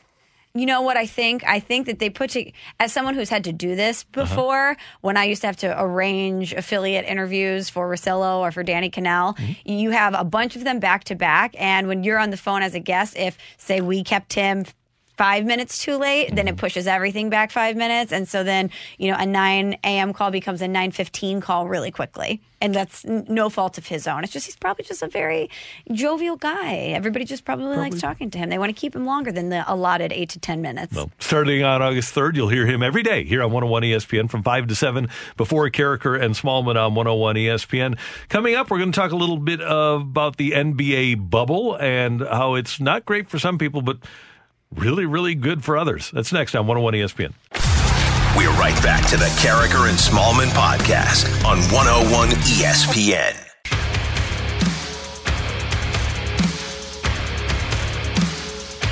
Michelle, over the course of the last week or so from the NBA bubble in Orlando, we've heard several players complaining about the, the facilities that they are staying in, uh, the rooms that they're staying in, the food that they're eating. And we, talked about how it's natural because they stay in Ritz Carltons. They stay in the nicest hotels in the world when mm-hmm. they're on the road. They don't have any negative travel experiences in the NBA. No, they're flying. They're, you're getting, you're driving your luxury vehicle from your million dollar house to the team charter that you get to just walk onto that has a great meal on the plane for you. And then you land, you're escorted vi- via a very comfortable charter bus to a Ritz Carlton where you have a very great room and anything at your disposal at any time. So a couple of players complained, but one of those not complaining is Oklahoma City's Steven Adams. Uh, it's all good, mate. Um, let's, get, let's be clear, mate. This, this is not Syria, mate. You know what I mean? Like it's not, it's not that hard. It's not that difficult, mate. You know what I mean? It's we're living in a bloody resort. You know, everyone's got to complain. Everyone has their own preferences, mate. But you know, it's not, it's not anything too serious. It's just a bit of a bit of dry food here and there, and yeah, get bored every now and then. But it's all good, man. It's pretty cool. It's actually pretty cool because you actually um, get to interact with uh, a couple of the other teams, players on the other teams. You know. I love perspective. I love positive perspective like that. It's not Syria. And when you put it like that, how is anyone going to complain? Yeah, right. when you and, it- and we're living in a resort. People pay thousands of dollars a night to stay in the very room that you're staying in. people will save up for a year years to give their family that experience. Yeah. But again, it's all it's all about context and perspective and what they're used to. And they don't they're not thinking, "Hey, I'm going to think about what other families are enduring and how many people would love to have this experience." They're thinking, "Hey, I don't like this room. My back hurts and I'm not going to be physically ready to go." That's what they're thinking about. They they have um the blinders on and they're only worried about their own circumstances. So to hear Steven Adams say that, it does put things into perspective a little bit. this is not Syria, mate. One thing I do wonder is as the NHL heads to its bubble, there isn't really a Disney World in Edmonton, Alberta, Canada.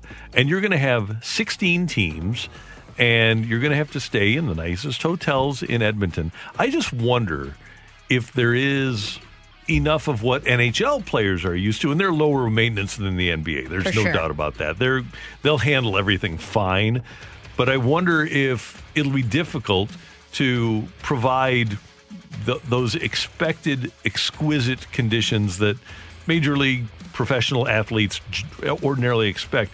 I wonder if Edmonton has the the infrastructure to provide that. That's a good question. And I'm unsure, but I would think that if you're already staying at hotels, they're used to serving guests in that way. And especially some of the hotels that they're staying in probably have nicer food than some of the Disney resorts. Yeah. Well, you would think. And I know the NBA brought in food, etc. But you know, I wouldn't think it would be that much more difficult. Now, from a recreation standpoint, finding space to roam and things to do without being on top of each other, that might be difficult. Or more importantly, coming into contact with other people. Right. That might be difficult. But I think from a hospitality standpoint, these people were made for this, especially in Canada. Yeah. Are you kidding? They were built for this in Yeah, Canada. Something doesn't go well. Sorry. Sorry. And they're thinking the future of hockey this year depends on us. Us. It's on our shoulders. You're talking of very friendly people, people that love hockey, and and they're getting this responsibility. They're ready to go. I'm not, I will not be surprised at all if they knock it out of the park. I won't either. They, they will love it.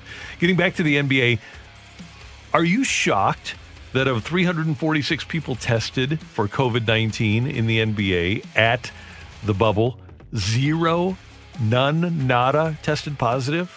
I'm not. Because when we talked about this logistically, we talked about how the virus might infiltrate the bubble. It would have potentially been from somebody who wasn't staying on eh, on campus or at the resort that would have gone home to their families, etc. But they're testing everyone. So and and we when we talked about this weeks ago when it, this was first announced, I said I wouldn't be surprised if it happens just because of the nature of the virus because it, it it, people can be asymptomatic and things like that. But we did say, based on what we're seeing on paper, if everyone is getting tested the way that they say they are, it would be impossible almost for the virus to get in. And I think, as it turns out, the snitch line has wound up being an advantage for the league because people are using it. And if anybody's piece here and I don't, it's that everybody wants to stay healthy, and it, it appears they want everybody else to stay healthy too. I also think it helped that pretty early on that Instagram model came out and said, "Hey, I've already been invited to the bubble," Mhm. and she put them on blast. So I That's think. I think these NBA players realize, hey, I need to stop sliding in the DMs because I'm going to get called out, and that's not exactly what I want. Because I think I think one thing that they failed to realize, whoever did ask that that IG model to come to the bubble, is that even Instagram models want the NBA to return. Even they want sports to come Yeah. back. Even they're going to say, "Hey, bad decision. I'm going to need you to stay healthy because I need to watch my hoops." Okay. Yeah, and it'll get back to normal next year, and they'll have the first class hotels and the accommodations and the big cars, and uh, they'll get the rides and they'll get the in- invites to the, or maybe even be part of a second family. You never know. Jeez. If you hit a hit the jackpot, Is that what we call a jackpot? maybe not the maybe one A family then. You know, Randy, if one of my girlfriends came to me and said, "Hey, you know what? I ha- I am the second family." And I'm excited about it. I'd be like, really? We're excited about that? I don't know if that's a jackpot. I don't know if that's something you'd want to brag about, being the second I, family. I think Miguel Cabrera's number two, as it were, she kind of hit the jackpot. Financially, you mean? Oh yeah, Mhm. big time. Now, granted, she literally does have a second family that doesn't have a father, but financially, she hit, hit the jackpot. But if you're if you're number one and you are the prime I don't even know how to describe this. If if you know that you're you're the second family, you have to know then behind you there's a long list too. While there's someone that gets more credit and takes precedence over you in the family sphere, you know that there's a long line of other side pieces Oh, yeah. behind you. But you have to be first in line. That's the key. But you're never going to be first in line. You're always number 2. I'm fir- I'm talking about first in line financially. oh, first in line financially. Because first in line financially, Miguel Cabrera's gets twenty grand a month, Hmm. and she doesn't even have to deal with him anymore. Those those checks still cash is what you're telling me? That's all I'm saying. Wow. All right, I want to talk some sports with you for a moment. Oh yeah, please do. Oh, that wasn't sports, Randy. Side pieces Oh, wasn't sports. that- that's huge. Twenty grand a month. I mean, who else can pay? Uh, okay, you've got Bezos, you've got Gates, you've got. There's a select few people in our world, the one percenters that can pay twenty grand a month and still be fine. She's getting paid more than a lot of athletes. she is. That's right. Are you at all concerned, especially because of what we saw, or at least Jeremy Rutherford reported that th- there were several blues that went out to a restaurant slash bar in Clayton, and multiples tested positive, Mhm. and they are young people that like to get out. Are you convinced that the NHL players are going to be like all these other athletes that we're talking about, and are going to say, "Hey"? we have to sacrifice a little bit. We can't go out for the good of our team and of our league once they get to Edmonton. I- Is the bubble going to work in Edmonton? I think hockey has the best chance of having the bubble working. Now, while the NBA is in an actual bubble scenario and it's harder to get in, they have those monitors or those mm-hmm. bands that are monitoring their every move, and you have the snitch line, and you have Instagram models putting you on blast. So I, I, I think that their chances of getting anyone in is obviously lesser than the NBA or the excuse me the NHL would be. But listening to hockey players talk about this, hockey players thrive on overcoming tough situations. They thrive on being the toughest guys out there. And what's tougher than this? What's tougher than leaving your family and and your wife and uh, you, the comfort of your home and having to go play in this hub scenario for the glory of bringing a championship to your organization and your city? I mean, you heard Vladimir Tarasenko talk about. It. He said, "I just need a bed and some food, and I'm good." Hockey players Right. were built for this. See, and that's the difference between them and NBA guys. All due respect to NBA guys because they're competitive and they're great at what they do. But generally, the NBA player has been coddled and has had first class accommodations basically since they were in seventh or eighth grade. Mm-hmm. And it's never stopped for them. Hockey players are 16 when they go into juniors, 15 or 16. They're riding buses all across Canada. They're staying with host families. Uh, they're eating at Tim Hortons, and uh, in the middle of the night, after or in the middle of a 12 hour bus ride, then they stay in a motel. It's not a hotel, and it is. It's a group of guys that really circle the wagons tightly to play the sport because they love it. And there is there isn't coddling. There is competition and it's a group of guys. And that's what the Blues became last year, and that's what they still are. They're so tight. It's kind of like an older junior team because they are so tight. And I think that's one of the differences between hockey and the other sports right now is it's really difficult to get a, a group of guys that are as close as the Blues are. Randy, these are guys that will have their jaws wired shut and take the ice. They will get a puck to the face and they will still play. Do you think not having an extra pillow at their hotel is going to stop them from No. from hitting the ice and from taking this seriously? Of course not. No, and I, I go back to the quintessential hockey story. It's uh, w- back in '94 when Brendan Shanahan, who was uh, he was two points and five minutes away from becoming the first player in NHL history with uh, 50 goals, 50 assists, 100 points, and 200 penalty minutes. Second period of a game against Winnipeg, and he takes a stick. He had assisted on a goal, takes a stick to the mouth from Keith Tkachuk, and needed, I believe it was, and this is in Jeremy Rutherford's book, 48 stitches.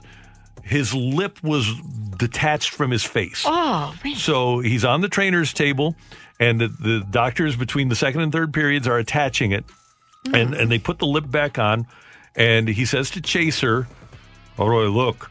And Chaser says, goes and looks at him and says, More chicks for Chaser. Last game of the season, okay? Skates onto the ice about a minute into the third period. He's a goal away from 50, a goal away from 100 points, and five minutes away from 200 penalty minutes.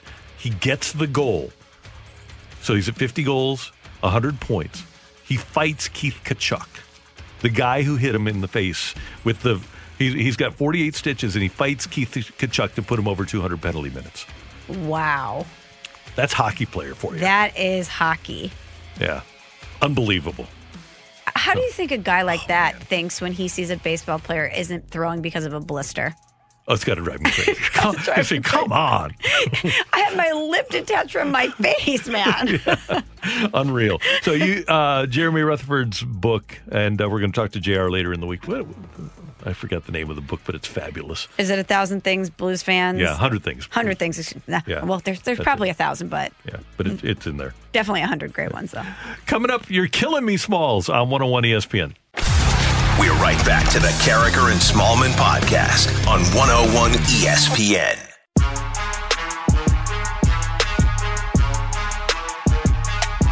And it's always great to have this segment, and it is. You're killing me, Small. There we go. I mean, Randy, I've gotten to the point where I just You nail it. every time. Yep.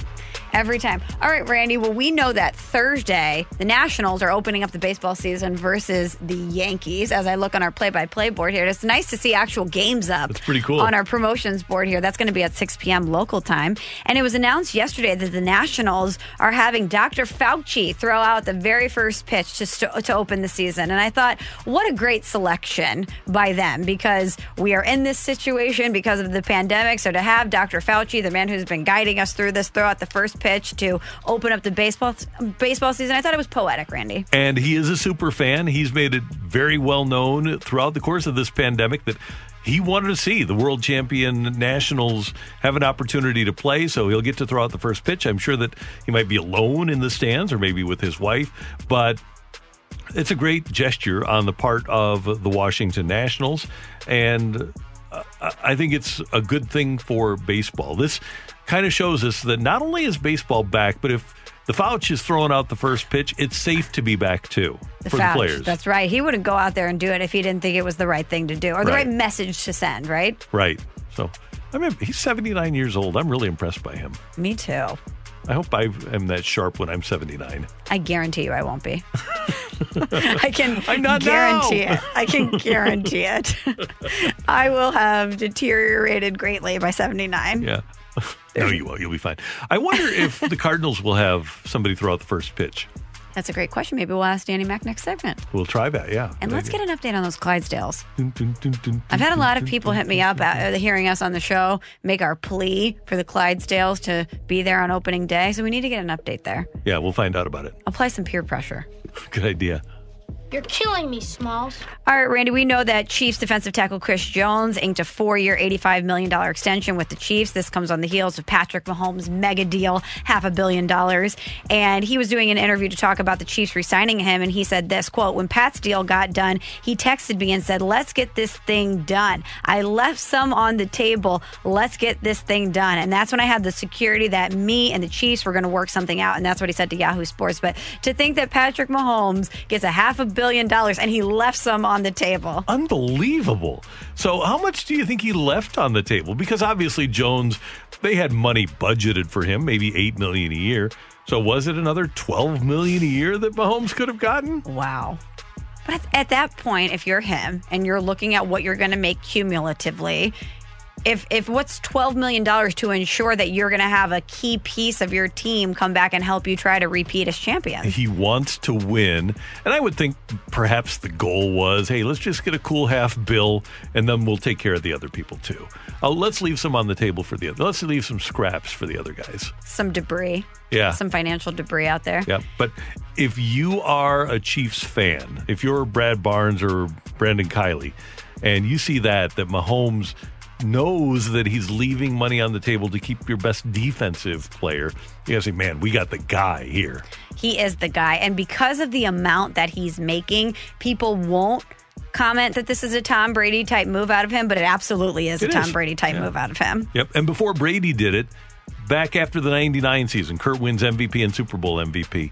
And he goes to his agent before training camp starts and says, I'm reporting to camp. So you just get a deal done before camp starts. And the agent was kind of pissed because he thought he could get more, but he had no choice. He, he had to get the deal that would get camp, Kurt into camp on that day. So Kurt was doing that before any of those guys were in the salary cap era. But that does that surprise you that Kurt would do that Oh, No, though? Of course no. not. but then they're able to pay Isaac and Marshall, and they had to give Marshall a contract. He held out that year, uh, or, or the year before, but they had to take care of all of those guys, and they were able to, uh, and Orlando Pace ultimately too, because of the money that Kurt left on the table. And you think about it, if you're those guys, or especially Patrick Mahomes, and you're thinking about, okay, if I'm leaving this money on the table for them to sign Jones and it brings me another championship, I'm going to earn that money I left on the table three times over. Right. And think about what the value for Mahomes will be in endorsements. Just being a, a single Super Bowl champion now, you're an NFL quarterback. You have won an MVP. You've won a Super Bowl MVP. And you're a, a guy that is attractive and personable. There's going to be so many opportunities for him endorsement wise. It'll be crazy. I bet he hasn't even been able to sift through all No. the endorsement opportunities that have have come his way. No. And he, he seems to be, from my standpoint, he's a marketable guy. I would be engaged if he's doing a commercial for somebody. And I'm probably the furthest thing from the demographic, maybe not the furthest, but I'm a 57 year old male. I'm, I'm who doesn't like the NFL that much. I'm probably not the ideal demographic, but he engages me. Really? Yeah, because I think he's a cool kid. Yeah, he is cool. But I, I wonder how many people are going to see Patrick Mahomes in an ad and say, I want to buy that because Patrick Mahomes is endorsing it. Will it get in their consciousness? Yes. But does he have the cool enough factor to where they're going to go out and buy it? He has a chance to get there. I think so too. And, and there, that's a rare commodity. It Tiger really had that. Tiger has it. How many people are there driving Lincolns because Tiger is driving a Lincoln? Right. Yeah, there. it, it's amazing how some people have that, but I think Mahomes has that it factor too. He's the, he's the best player in the league at the most important position in Yep. sports, and he's a, a young champion who's a nice guy. In the most popular sport. in the most popular sport. So I would say even if he didn't have a dynamic personality, all of those factors combined, he's got the marketability you're looking for. Absolutely. You're killing me, Small. Well, speaking of Chris Jones and the Chiefs, Randy, he went on 610 Sports Radio in Kansas City and he went on LeBron on everybody. He said he guaranteed five plus Super Bowls for the Chiefs. Not one, not two, not three. Not four, but five But plus five. Super Bowls. uh, yeah, good luck with that. I, I'm glad that he is confident. But man, it's hard to win a Super Bowl. It's hard. As Jay Zygmunt always used to say when I would uh, complain to him about a loss, he'd say it's hard to win a game in the NFL.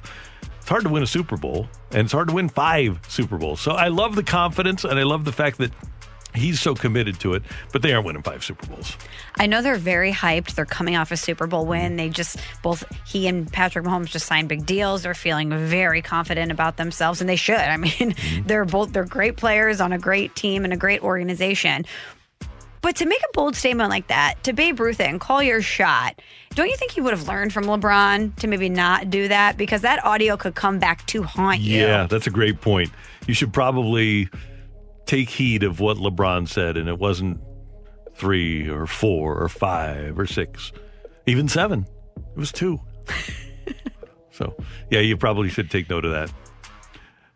You're killing me, Smalls. All right, last thing for you, Randy. Um, Clint Frazier of the Yankees, he's going to wear a mask throughout uh, the games, the 60 game season. And he revealed that he's been getting a lot of hate on social media for saying he's going to wear a face mask during the games. He says he doesn't care what people have to say. But are you surprised that people are ripping him for doing that? Let me point out, first of all, that he hit a home run the other night wearing a mask. That was pretty cool. I am not surprised in general. What surprises me is that usually social media is such a light, happy, forgiving place that they Right. would say, Hey, it's cool that you're wearing a mask. I want to wear a mask like that. You would think that the the people that frequent Twitter or Facebook would think, oh, that's really cool. I'm totally on board. And even if I wasn't on board with it, you do, you be you. So th- that part of it is, is mildly surprising to me that uh, that would happen to uh, Clint Frazier. And you know, you're right, Randy. All of those people who are generally pretty positive on social media, they really only tweet things too to celebrities and athletes that they that they would absolutely say to their face. Oh, so yeah, you know. I'm really surprised that they would come at Frazier. with this. it's it's an amazing thing, and the the boldness of people is remarkable. And hey, whatever reasoning Clint Frazier has, whether it is to protect himself or to protect the other Yankee players or the players that he's on the field with or Mhm. his manager, whatever reasoning he has, I'm on board. I'm a I'm a live and let live kind of person. So if he wants to do that, I'm totally on board with it. And I can't imagine. This is me talking. I can't imagine going to social media and criticizing somebody for having that thought process to protect other people. when athletes wrap their wrists or they protect themselves in a physical standpoint. A- any other time, there's never any hate for it. And this is from a health standpoint. Mm-hmm. He's trying to protect himself, and if it makes him feel more comfortable to do that, and if he's if he's physically okay doing that while playing a game, who cares? Who cares? How does it affect your day that he's wearing a mask? Yeah. It just it, it's interesting to me that that would affect someone so much that they would take to social media and spew hate at him for that. Yeah, I wonder if uh, how many of those people were Yankee fans from New York. By the way, I thought it was interesting. The New York Times did a survey of epidemiologists, and 511 were surveyed, and 507 of the 511. One of the questions was, "When will you start wearing a mask again?" And 507 of the 511 said at least through this summer. At least through this summer. Those are highly trained professional people that went to medical school to do what they're doing and become experts in their field. 507 out of 511. Uh, even those people, uh, uh, I, I tell people on social media, I'm much more inclined to trust meteorologists than some random on social media. But I'm going to take the odds there. I'm going to take the 507 out of the 511. If you want to trust the, the other four, that's cool too. But like I said, live and let live. But don't get me sick. Right. you make your choices, Yep. but then stay away from us. Yep. Thanks, Michelle. You got it, Randy. That is You're Killing Me Smalls on 101 ESPN. Next up, we're going to cross things over with Dan McLaughlin, the voice of the Cardinals. He is getting ready for action in his uh, main job as the voice of the Redbirds. They have a nine inning game today. We're going to talk to Danny about the Cardinal closer situation next on 101 ESPN. We're right back to the Karraker and Smallmon podcast on 101 ESPN.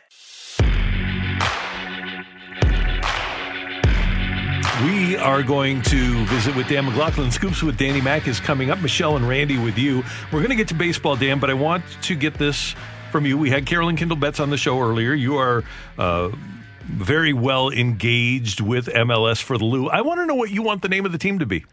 Uh, I would love to see it something that unifies the city. That's something that um, ties in all races, creeds, colors, everything that can bring us all together. I, I don't know what that name would be, but that would be something that would be important to me. And Dan, I remember having conversations with you uh, when we were trying to get this thing done, and you were so involved in it and knew how important it was for the city. To think that the stadium is moving forward full steam and that we have a date on the calendar where we're going to have the name and the crest and the colors, it's got to be pretty satisfying. I'm excited. I, I know how much this means to the city and so many people behind the scenes that have worked so hard that names that, that the general public doesn't even know. Um, I was texting back and forth with Carolyn last night for the better part of probably two hours of probably the better part of two hours had nothing to do with soccer. Um, so, uh, you know, they, they've gone through a lot to, to get to this point, and Jim Kavanaugh and Tom Strunk and so many people behind the scenes. So I, I'm excited for them. I'm excited for the city. I'm excited for soccer fans. I'm excited for sports fans. And, you know, and and while it, it is disappointing that it's been pushed back a year, I think it's almost like you take a deep breath, right? Mm-hmm. You, you know, you, you're not forcing the issue of of get, making sure that everything is done with the stadium. Now you can make sure that everything is just perfect when you get the stadium there, the stadium colors, the name. You, you hopefully get all your your um, the the sponsorships right. God willing, there's a vaccine. Everybody can gather. You sell your tickets, you sell your suites, and just just get it right. Don't force the issue. Let's get it done right, and uh, make sure that everybody can enjoy it properly. And and and don't force it. Right? I mean, why why force it if you don't have to?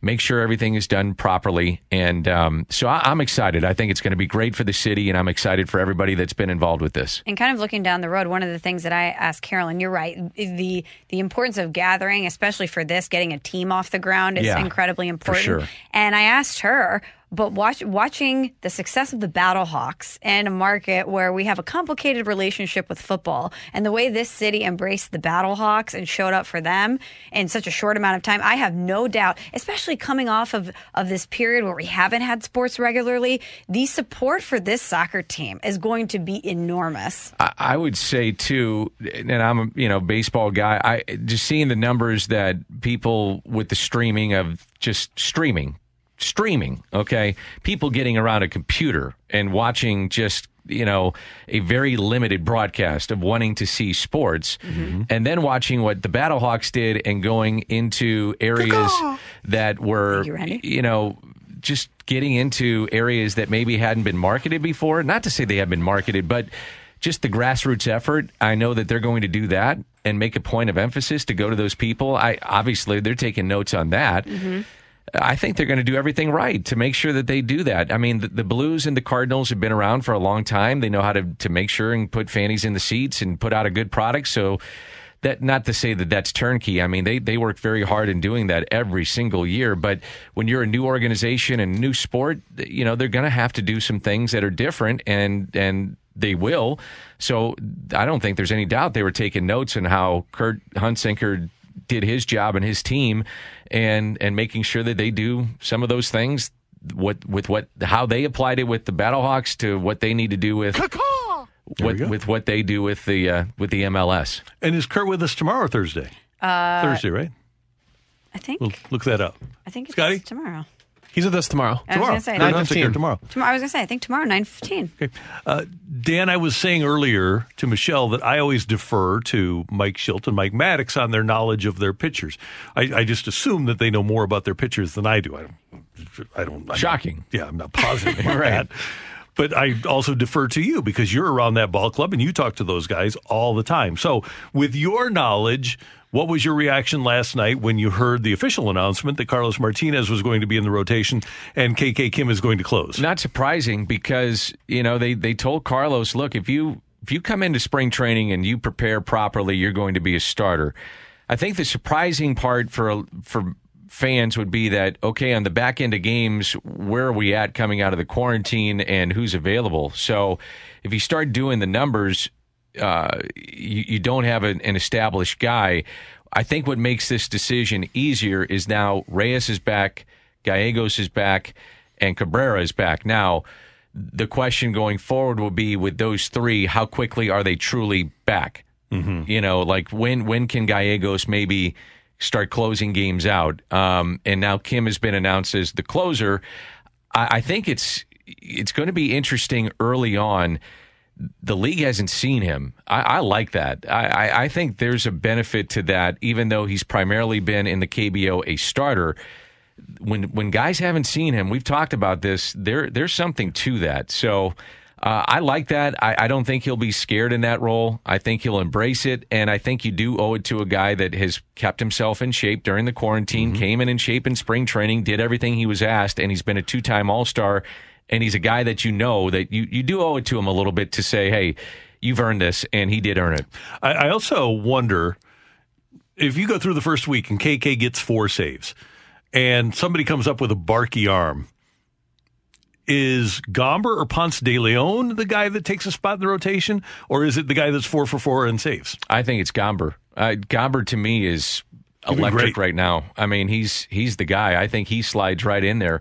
At least that would be my my um, way I if would your go. closer's closing, Yeah, he's he's the he's the closer, and the other thing is, I, I just like a lefty in the rotation. I do too. there's just something about a lefty, especially think about when it, it with the schedule the way it goes too. When you when you face, let's say, the Reds, and you've got Moustakas and you've got Joey Votto. I mean, so you got some really good lefties. Um, if you've got, let's say, Anthony Rizzo and some of the lefties that they've got with Chicago, Heyward. yeah, Heyward. Um, you know, I, I just think Gomber's stuff plays. Uh, he's looked as as good as anybody in this camp, so he's earned it too, and he's healthy. So the way that his slider is is now part of his repertoire with the big curveball and a fastball, the way that he's pitched, he would be my guy that I would slide in there. I see this, and I'm going to talk about it. There, there is a uh, a chance that the Cardinals, with a 30 man rotation, would have five lefties in their bullpen. Yeah, five. I mean, there's there's a chance that you have five left handers in your bullpen. it'd be kind of an upset if they don't, wouldn't it? Well, because you're going to have Miller, Webb, Kim, Gomber, and uh, who? Oh, Cecil maybe. I, I've got Cecil in right now It- with it- the three or Cabrera. So you're either way. That's right. So if Cabrera isn't available, which he may not be At the beginning, right? You've got Cecil. Uh, Cecil could be that, and that's a 30 man roster, Yeah. and that's if you carry 16. They could go to 17. Looks like they're going to lean towards 16. Yeah, That's Shildt was pretty- Mike said that. Yeah. Um, then you've got a five man bench, and you carry the DH. So there you go. Then you got a five man rotation. Yeah, it's a it's a new game. It's going to be fun though.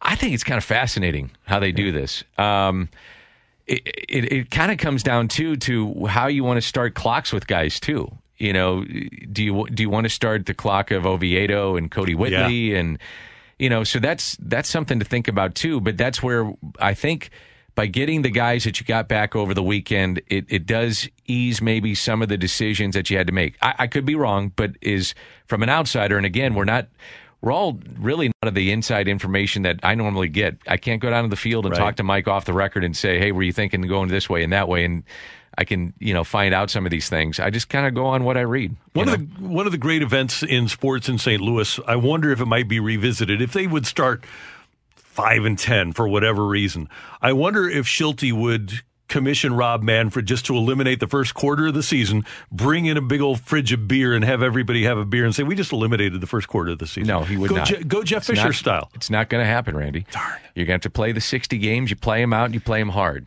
What what what was the uh, the Knights uh, the the uh, the pastor that came in? Oh, losing is a disease. yeah, right. Losing is contagious. That's right. Losing is like syphilis. Yikes. Have you you've seen The Natural? I, No, I've never seen it. Oh Are you serious? I know. There's a lot of movies I haven't seen. That that's I know. that's not good. I know. You I need to see it. Okay, homework. I have like that's three definitely copies at home- home. Do you, do you do you do you or do you not own a DVD player at the moment? I do not. Okay. Well, they show it every They week. They don't have DVD players anymore. I know. They show it every week on MLB Network. So we'll, Every week, almost every day. it seems like it. Yeah. yeah. I love that movie.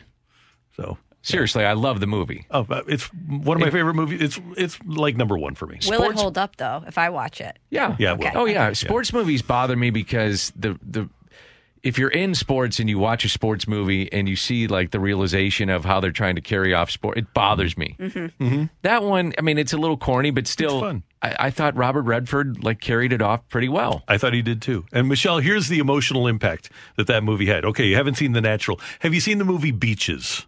Yes. Okay. So Barbara Hershey has cancer in that movie. Yes. I wanted her to die in that movie. I said, "Hey, let her go," because Why, yeah, What's I wanted her- you? because she shot Roy Hobbs. Well, okay, that's a point well Spoiler taken. alert. But Sorry.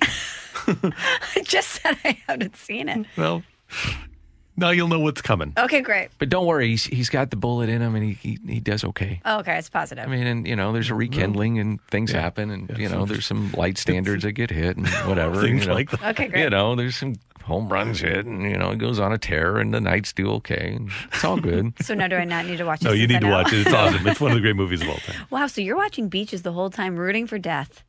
Because well, of I the see natural. the, the the time I saw it, but because of her, that, that's why. If it would have been any other actress in the world, she did a good job, obviously. Uh, so yeah, but I was rooting against her. I struggle watching Field of Dreams. I can't watch it the whole way through anymore. Why? because of my you- father. Because of your father, Oh, yeah. So do you ever do you play catch or do you have a catch? I play catch. That's what normal people do. Yeah. You want to I have play a catch? catch. No, I'm with you. I don't say let's go have a catch. No, if people want to say that, that's fine. I don't mind it. I don't get upset about it. I know people get in these, you know, verbal wars over it. I don't care. I say, let's go play catch. I don't get out. Do you guys have? Did you have an argument about this or No, something? we didn't. Okay, I've I've seen people get an art. I mean, Really? really get you know. Very, I think it's an Eastern thing. I think have a catch is an Eastern thing. I say, let's go play catch. I do too. Um, I can't watch it anymore. I have not watched it fully through, and it's been over 10 years since I watched the whole thing through. At least 10 years, probably 15 years. We're trying to go. We're trying to go to the Field of Dreams. I don't know. Are they going to allow fans in there? I mean, I, I don't think so, but they're allowing media in. The original one was, if they were originally going to have, if we were in a normal year, would have held what, maybe 6,000 people? Yeah, they've got a stadium right there. Yeah. Um, I was wondering I, if you were never ever going to have uh, non fans, this would be it. I mean, seriously, Yeah. if you were not going to Right. have fans at a stadium, this would be Just it. tell people there are ghosts. and, and it'd be kind of cool if they had the old time players come out of the cornfields or something. You know, Be good. that that movie gets me every time, man. My dad's been deceased. It was his, I guess, over twenty years now. The anniversary was just about two weeks ago. So Really? I it's hard for me to watch. I can't. It just brings back to I played catch with my dad. I can't remember how many times. Yeah. Oh, yeah. oh I my can god. imagine. Yeah. It's just hard to watch for me. yeah. Here's a question. Yeah. Before we get to your show, and we're already late for it, but what the heck? Sorry. If Ooh, uh, we're really late. Sorry, guys. Shoeless Joe comes out of the cornfield, then that's 2020, and I'm done.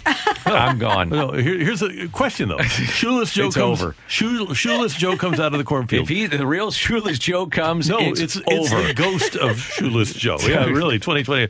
But if just like in the Field of Dreams, my question is: Are like uh, Doctor uh, Moonlight Graham? Yeah.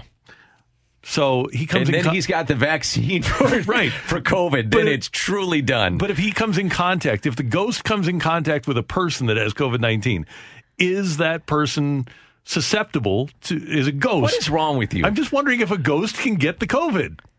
no, Okay. He's not going to take it back to the other ghosts. Okay. That's, I'm just hoping he would. So you're going to say that Shoeless Joe has to go into quarantine? That's what I'm wondering. You're asking that. Yeah, that's, that's my question, Can we just get to opening night tomorrow on ESPN Radio and then have our own opening whatever? Sounds good. You I know, have- I have a great Normally, scoop. I like having the crossover, but this one is taking it to this a different is level. memorable. Come on, this is great. What's the matter with you? Normally, I always say to McCarver, "What's wrong with you?" but this one applies to you. Michelle, leagues, you're Dan. okay. Thank you, Dan. But in your prep today, you didn't consider ghost quarantine. No, I didn't. I didn't think Shoeless Joe quarantine would come up in Field of Dreams. Honestly, what's what's the matter with you? We're just playing. We get a little loose by the Oh. end of the show. Yeah, you guys have uh, kind of gone off the rails here. a little bit. Yeah. a smidge. Thanks. Have, have a great scoops. Oh, I can't wait. it's gonna be great. Great job by our producer engineer today, Scott Manziara. Great to have you with us, sir. Thank you. Michelle, as always, great work. Thanks, Randy. See you tomorrow. And we thank you for tuning Just in, get texting outta in, here, and will you? being a part of the show. Yeah. for all of us until tomorrow at 7. Have a great day, St. Louis. That was the Karraker and Smallmon podcast on 101 ESPN.